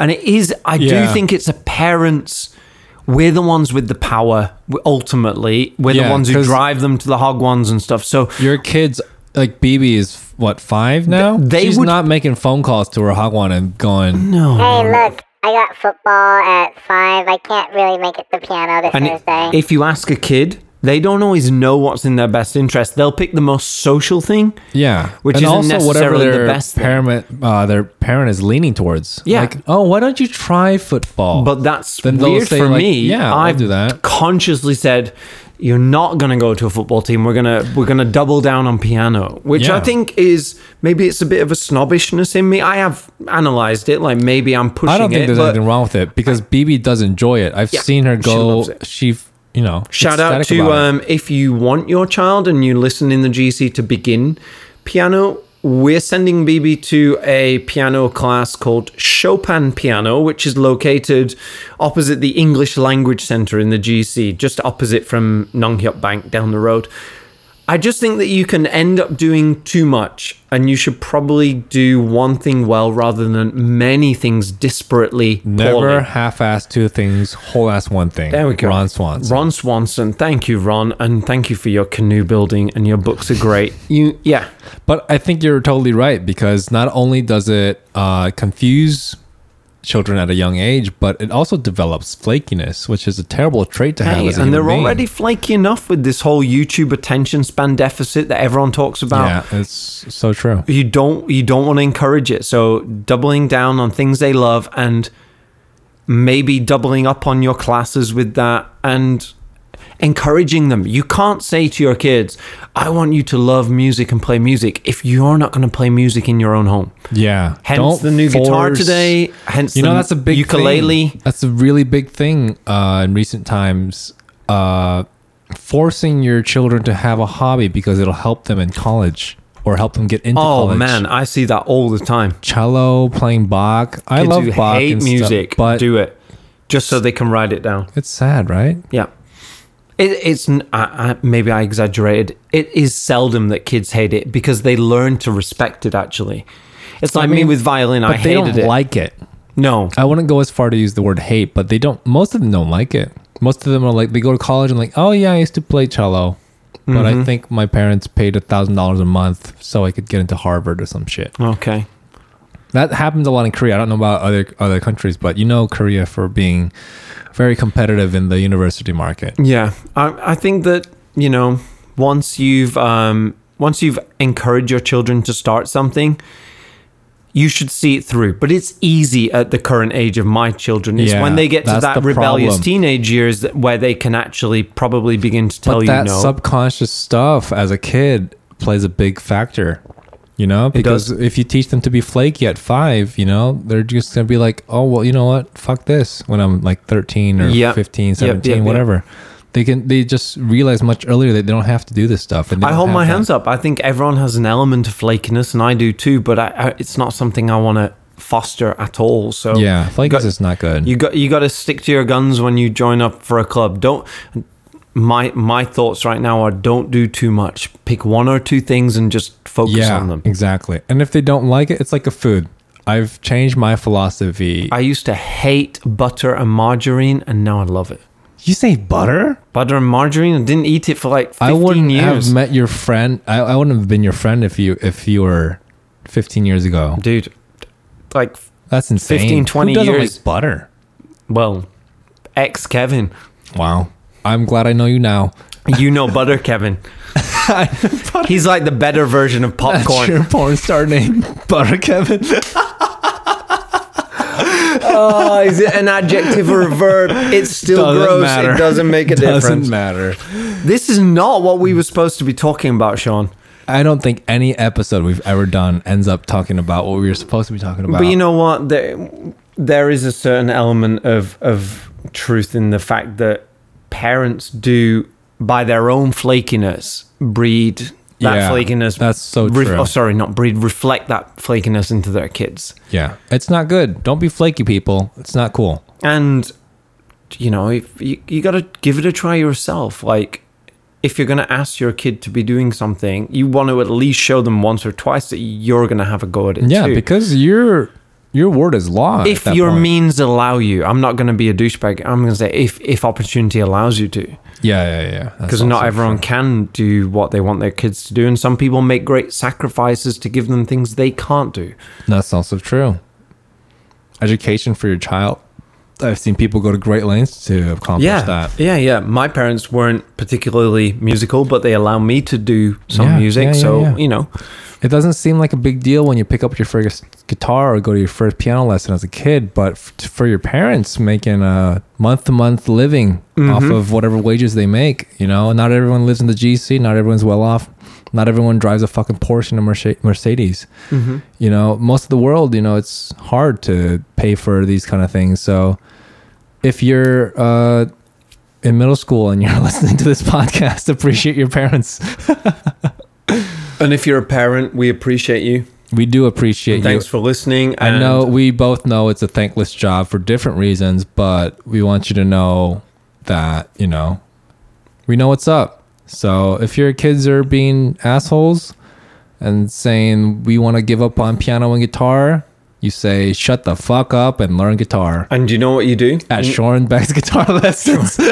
You sign him up for Shorne Beck, or you sign him up for Kevin Hill's Football Club, where they'll yeah, definitely not do get both. injured. And, And, then you'll um, be a Patreon. You'll be a patron of our podcast by doing what? so. if, if you're in any doubt about the uh, value of teaching your kids music, here's a song for you. This is uh, "Listen to the Music" by the Doobie Brothers. Oh, fantastic song.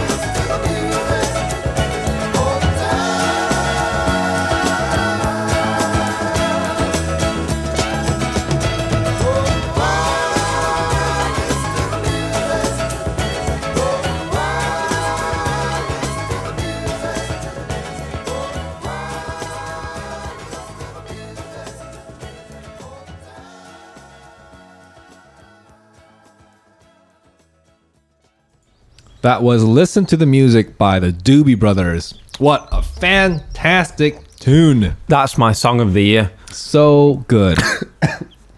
so good it makes Kevin cry and cough. Those chips are so spicy, combined with the rum. Great song. Beautiful. I just opened the window. Can you hear the birds singing outside? birds. Let's have a Dude, moment of silence for the we've- birds. So nice. Nice. And Very if nice. if you can't hear it, you can put a bird sound effect in. you know we are what? going to do um, Another game. another game.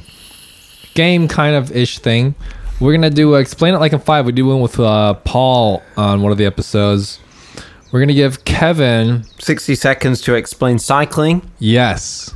Today's a little different because Kevin knows what I'm gonna ask him, but you know he's in the pocket now, as we say. So it'll be interesting.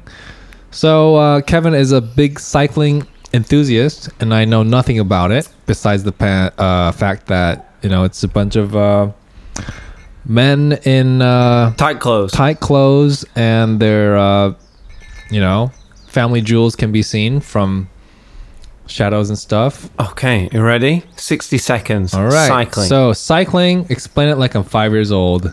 Three, two, one, go. Hi, Shorne. Hello. Do you like cycling? I don't know enough about it. Please tell me more. Do you like to go fast? I do like to go fast. Well, you'll love cycling. Tell me more about this. Do you like skin tight clothing? Hmm. Continue. Well, you'll love cycling. Cover yourself in lycra. What is lycra? Lycra is basically like WWE clothes. It's like a swimming costume on your body, but nobody can tell you to take it off. Oh. And you wear it and it makes you go faster. So, what is a bike? A bike is a vehicle with two wheels. And with two wheels, you can go really, really fast. How and you fast? have gears, and gears are things that make you go even faster. How fast are we talking? 40 kilometers an hour. 40 kilometers. Wow. faster than a motorbike. so you get on your bike, you push off with one foot, and you put one foot on one of the pedals. There's two pedals. You push off with one foot, you keep one foot on the pedal, and then you go really fast. That is one minute. All right. Not bad. I didn't feel like I really conveyed the joy of cycling to no, this you were just getting into it. yeah, this five-year-old. Not bad, though. This five-year-old would ask for another minute. I'm sure. This five year old would have walked off. No. no. This five year old would have walked off to the bicycle shop to buy a bicycle. So, uh, for everyone that doesn't know, including myself, about cycling, what is it that makes it different from just taking your bike out to the park? What do you mean, taking your bike out to the park? Just like a mountain bike or whatever. Just going bicycle. for a scooch, going for a Yes. pootle. Yeah, what's uh, what's the difference between the stuff that you guys in Lycra do and regular just going to the grocery store with your Ah, you bicycle? guys in Lycra, girls and guys in Lycra, it's disgusting, isn't it? It makes me feel sick, especially. it? Yeah, it's like, why do they sell football shirts in XXL? You can't run around the football pitch. You don't deserve to wear the football shirt. They shouldn't sell biking gear in XXL XL sizes either. It shouldn't. no comment. No comment. Okay, that's my comment. I'm not. Sh- I'm not shaming anyone. I'm just saying it's gross. oh, sorry, I am shaming. I was just waiting for that to happen. No, I do agree. Don't uh, don't fat shame anyone. But no, I'm not. I'm just no, no, saying. no. I'm not talking to you. I'm talking to the public. Don't fat shame anyone. We but talked about fat we shaming did the talk other day. about this. yeah. This is a serious topic. I want to mention, and uh, Kevin and I both agree on this. Don't fat shame anyone, but don't encourage being obese. Don't say it's okay. If you know someone in your family or a friend that's obese, tell them they need to lose weight because it's a serious thing, and a lot of adult diseases come from being obese. you feel like you've been. I feel like you can speak more to this because you've actually said before that you felt that you were chunkier. Yeah, When yeah, you were a kid. Yeah. I've always just been like a gangly, lanky Frankenstein. Yeah, I mean, in my adult life, I've maybe been a little, you know, put on a few pounds here and there every once in a while, but you feel a lot worse, and I'm sure you know this feeling too, right? You don't run as fast, you Oh, don't feel as good in the morning. of course, you can't. It might be a placebo, but I I'm- don't score. I don't score those overhead kicks. have you? You told me this is okay. That we're done with that PSA. We're gonna move on to uh, Kevin's kung fu kick. I remember him doing last year or something. Kung fu kick Didn't you do a flying roundhouse kick? on someone. No, into a goal. You told me about this. I think I did. Yeah, I think it was more of a. Um, if you know Liu Kang from Mortal Kombat, he can do like a flying forward kick. Yeah, yeah, yeah. Yeah, it was more like that than a round a roundhouse kick is where you're spinning. yeah, you're actually spinning. I, I'm not good. I can't actually do that move. Okay. But, But like a a, flying- running, jumping, both legs in the air, kicking and a goal. I Wow. did. I Mortal Kombated a goal. Fatality. It was quite awesome, actually. I felt really proud. That's brutal. It was like, pick that out of the net. Well done. There's a singed hole. Listen, g- we're not we're not shaming anyone, but we're, to get back to cycling, yeah, th- there it is Which is a good one- exercise for obesity. Yeah, it's one of my biggest hobbies right now. I'm really into it because Jeju's such a beautiful place to do it. Yeah, and it is. you want to see Jeju and you don't get tired of seeing Jeju. Uh, these days I'm doing it indoors. I've got like a new indoor cycling machine I talked about before, but I think that if you're going to get into cycling, don't go crazy. Don't spend um, upwards of a million one or a thousand pounds on a bike because you don't need to Get something used. get something used, start off slow like I did for a couple of years, get into it, and um, I remember when you upgrade when first you've started earned, earn your upgrade. Yeah. that's what I'll say. Earn your if That's if you've not done a thousand miles, I don't think you really should buy something special because you've not committed to it. You also don't know if you're ready for it or not. Yeah, and the good thing is when you do all that training on something that's not pro level, and then you get better and you get a pro level, Yeah. you, you kind of earn it. It feels It's like playing well on a shitty guitar, and then once you get a good guitar, you're like, "Oh my god, I'm so good." Yeah, yeah. It's like it's like I remember when you got your new bike because you told me. but it's the right size for me, so it's Yeah, a beast. yeah. yeah. So I call I, I I named her. I named her Brick House. She's mighty mighty. Commodores. She's built like an Amazon. letting it all hang out. Beautiful machine. Great name. Absolutely gorgeous. I I mean, mean, it's fantastic. It's one of my favorite colors ever. I don't think you're ever too old to get into a new hobby. We talked about my basketball last week, and I think that, you know, it's funny to mock cyclists because they're so mockable because they're such a bunch of losers. I Like, think I hate cyclists- cyclists, FYI. I think cyclists mock each other more than anyone else does because I don't know anyone else. Because no one cares world. about them. They're such losers. I mean, I don't want to say losers, but No, like, they point are. in case you just, you know, They are. They chase like two seconds on each other, and they're like, "I beat you by one second. The wind was favorable," and you're just like, the wind was favorable. You know, it, it, it's a fun thing, but a lot of people take it way too seriously. It is I mean, a good that's hobby. the case for anything. Yeah, it keeps you in shape. Um, it's sociable. A lot of people enjoy the social. yeah, that's one thing that it. you and I have in uh, that that's a little different from our hobbies because me playing guitar most of the time is by myself. Me too. I cycle indoors because I'm just tired of cyclists. but on a normal day, you go out with friends and I used to, but now I hate them. okay. so we are on the same track then. your guitar playing indoors. And you know, a good thing about uh, cycling indoors is you give your chance the you give yourself the chance to discover new music, new audiobooks. that's Whereas when you're out, it's not safe to. You, you got to focus on the road. You know what? That's kind of opposite from, and we did this earlier before we started recording, and I did with this Paul just yesterday. Jamming with your friends on a musical instrument. That's almost the opposite. I don't feel up to it yet. Just playing a little bit with you today, I I can't jam yet. I It's need I need a lot no, more that's practice. The, that's the thing. You can't have that. at- You can't have that um, state of mind. You just gotta do it. Oh, it was fun. Don't get Yeah, me yeah, wrong, but. I'm just saying, like, I, know that I used to be able to do it better than I could Oh, today. okay. That's- it's like, that's fine then. In my head, I'm like, okay, you you gotta you gotta put some more effort. if you're in beginning guitar or you're self-conscious about your own guitar playing don't ever be i'm not just talking to kevin i'm talk, talking to anyone who's learning an instrument or new skill even Ditto cycling. for cycling and football. Yeah, you get get, out out, there. Get and out you there. play, and guess what? You screw up, but you're gonna get better.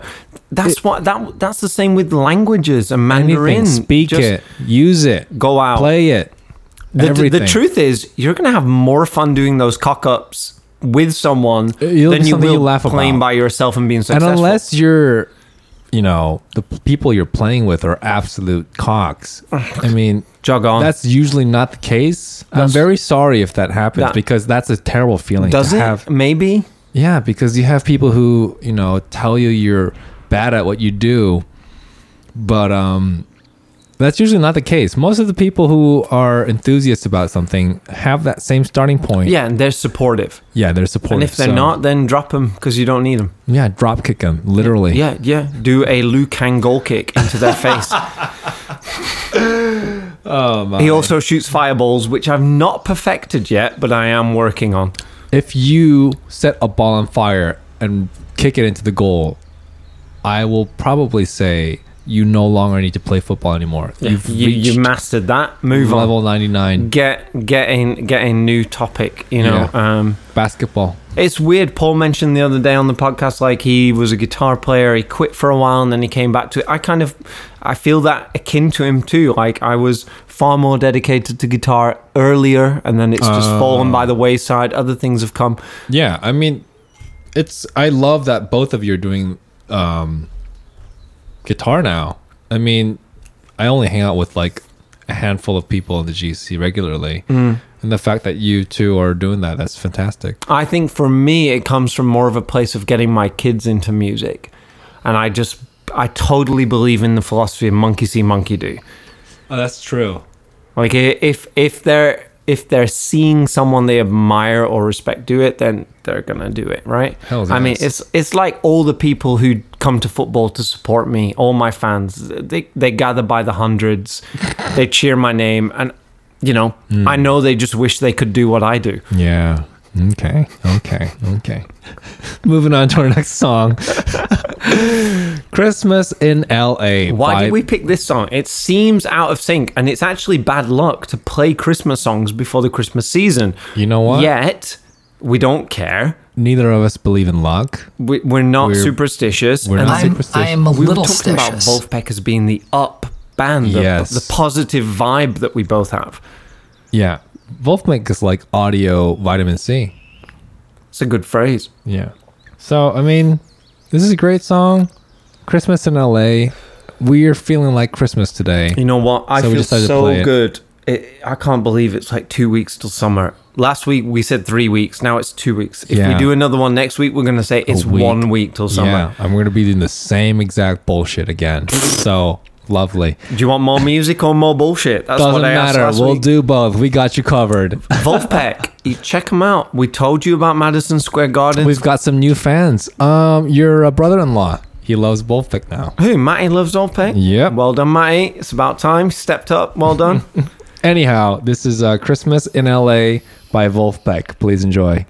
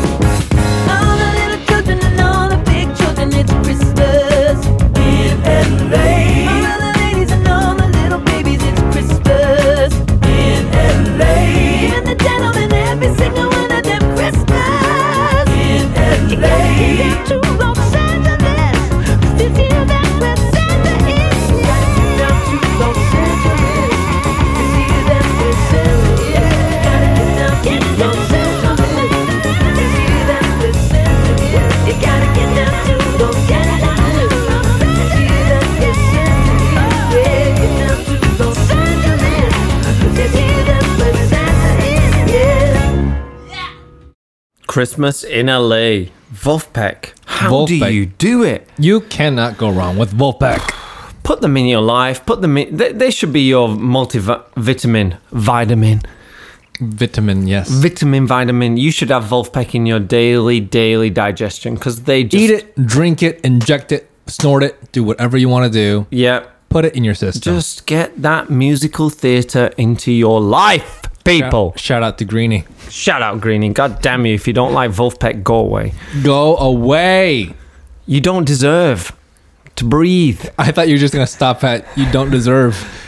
if you don't like Vulfpeck, You don't deserve. Period. You know what? You don't deserve. So, um, we're heading into our outro now because you've heard enough of us today, and uh, I think we've heard enough of ourselves today. we're we're done. We So- are in such a good mood that we cannot coherently say our thoughts. And um, and I'm not going to say how much rum we've had, but Shorne.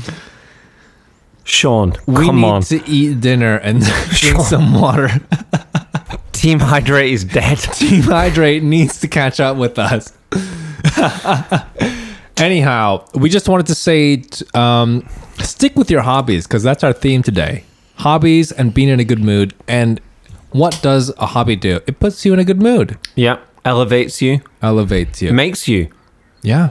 I mean, when people talk That's a about good way of putting who it. are you, what do you like to do, you always riff on your hobbies. So, what Yeah, are they? You don't I mean, say your boring yes job. You say what if you your like to hobby's do. drinking rum, you need a new hobby to go with it. There's it. a reason why people ask you what you do on the weekends or in your free time. They don't. True. They're not interested in yeah, what your job is. yeah, yeah, is. yeah. Oh, I, I did a triathlon. Oh, good for you, but you're boring as shit. I mean, get some new hobbies. Did you play Henri WK on your guitar this week? Loser. Um, We did. before we uh before we uh drop out, is there any new hobby or anything you'd like to get interested or get into in the near future or Well, the far future for you? Malcolm Gladwell, uh, Yeah. famous New York Times columnist and famous writer of books like Blink and all these other. He's a populist writer. Yeah. He um, he's um, mentioned a study that says ten thousand hours. So I think I've heard about this. that idea that you commit to something, well, you know, even if you drop other things and pick up other things along the way, maybe just try and keep a core hobby, keep something going. Maybe I have played 10,000 hours football. I wouldn't know, but I you think probably have. probably I maybe have since being a kid. definitely. You've, more. you've done that for guitar. Definitely. You got to make yourself accountable to yourself and keep a hobby going no matter what it is because you'll reap the benefits and you'll feel great from it. And I think we both uh, both- retirement retirement too yeah. My boss is retiring soon and you know they always Hey say Nick, like we want you on the podcast. hey nick they always say like ret- he's not going to be bored he's going to be fine but like they say retirement can be the biggest killer if you don't have hobbies Yeah. because you end up stagnating so you And if you are retiring or near retiring, or just you think yourself, um, i'm you know- retiring yeah. that got depressing really fast. i just want to be the youngest retiree Okay, I didn't think of that. that joyful way. i'm retiring to Hopj. Oh, that'd be a good spot to retire. Anyhow, um, if you think you're too old to pick up a new hobby, don't. There are 80, 90 year old guitarists. There are people who do unimaginable feats at old age. You know, I'm sure you know cyclists who are on. there are Yeah. There's a guy who's like pushing his 70s doing longboarding, going 80 kilometers an hour wow wearing a fucking helmet. Like that's gonna help you. Jesus Christ. with those bones yeah, you're gone You're fucked. Your skull is the only thing that's gonna be kept granddad be careful but yeah, I mean, don't be afraid to pick up a new hobby, whether it's music, cooking, art, whatever it is. It could be writing. Yeah, and we've talked about our hobbies today, but there are so many other hobbies that we don't do that other people do that could apply for your skill set. I mean, you know, reading, scholarship. Shout out to Cameron. Become a poet. If you've always had that calling, Anything you've had that hobby. voice, whether it's becoming a, a woodworker or Yeah. becoming any a gardener, anything that calls to Rather than boring your friends about plans you have that you've never pursued. Mm. Actually do them and then tell them about your finished product. Yeah, don't just make it a bucket list. Fucking do it. Yeah, I've been meaning to do this book for years now. Don't say that. Say, hey, I've started my book or I finished my book. Why don't you have a read? Yeah. If it's shit, at least they have a tangible product. They can see that and you know, it's really different, you know, thinking about something and then looking at a finished product. And It doing something. requires a um, certain amount of bravery, I think, but probably that's not the deciding The factor. first deciding time is the factor is hardest. just time commitment, just Yeah. getting down to it. Avoid the procrastination. Exactly. I mean, you can procrastinate. I'm a procrastinator, but I actually do it. Yeah. And I mean, procrastinating is something everyone does, but some people don't know how to get past it. Yeah, yeah, yeah, yeah. I totally agree. You know what? I think I've enjoyed today's show. I Today think was I, I amazing. Think that, I think that last think- week we we had our anger and uh, distortion theme. A few people back in the UK loved some of that music we played and gives a big shout. I hope the Mm. music goes down well today too. It's it hasn't been as themed. It's been more disparate, but Jamaica. Oh, I wanna still been take it. good. Still been about positive vibes and um, yeah. Way down in Kokomo. It's such a good song. I don't think you mentioned that that came from Space Force. Did we mention? Sp- We We did. did. We did. We sorry, did. we did. We did. no, sorry, sorry, sorry. We did. I've enjoyed today's show again. I'm not going to be on next week. It's going Let's to be. do a on audio high five. Audible. Extra loud. that Well wasn't bad. Six out of ten. Yeah, we totally did that together. anyway, what are so- you doing for the rest of your Saturday, Shorne? It's about what time is it? Let's don't give know. a reality check. It's about Six thirty. six thirty. I know my kids are going for dinner right now. You want to get something to eat? I'm not hungry at all. You're not hungry? You want to go for another beer? Yeah, Okay, we'll have a beer. We might get something to eat. I Um, might uh, eat. I just want to see Sunday. Anyhow, wrapping it up. Let's uh, let's quit while we're ahead. Enjoy your good mood, people, and thank you again for tuning in to our Thank so podcast, much. Coast to Coast. I know we joke about it all the episode time. eight. We love it, and we're glad you had a great time with us. And if you didn't, all right, we'll see you next time for episode nine. Give us another life. If not, well, Don't know, swear. You're missing out. Stop I said missing out. missing out. Missing out. And uh, Go fuck yourself. wait, wait, wait, wait, wait. wait, wait, what, what? Before we go, do you want to just introduce your co-host? Oh my! Oh no, I did. I said, I, dude, you're you're really in the pocket because we talked with Wilson earlier. right, Wilson? Yes. Okay, let's not use that language on the. Okay, okay, that's enough, Wilson. Wilson.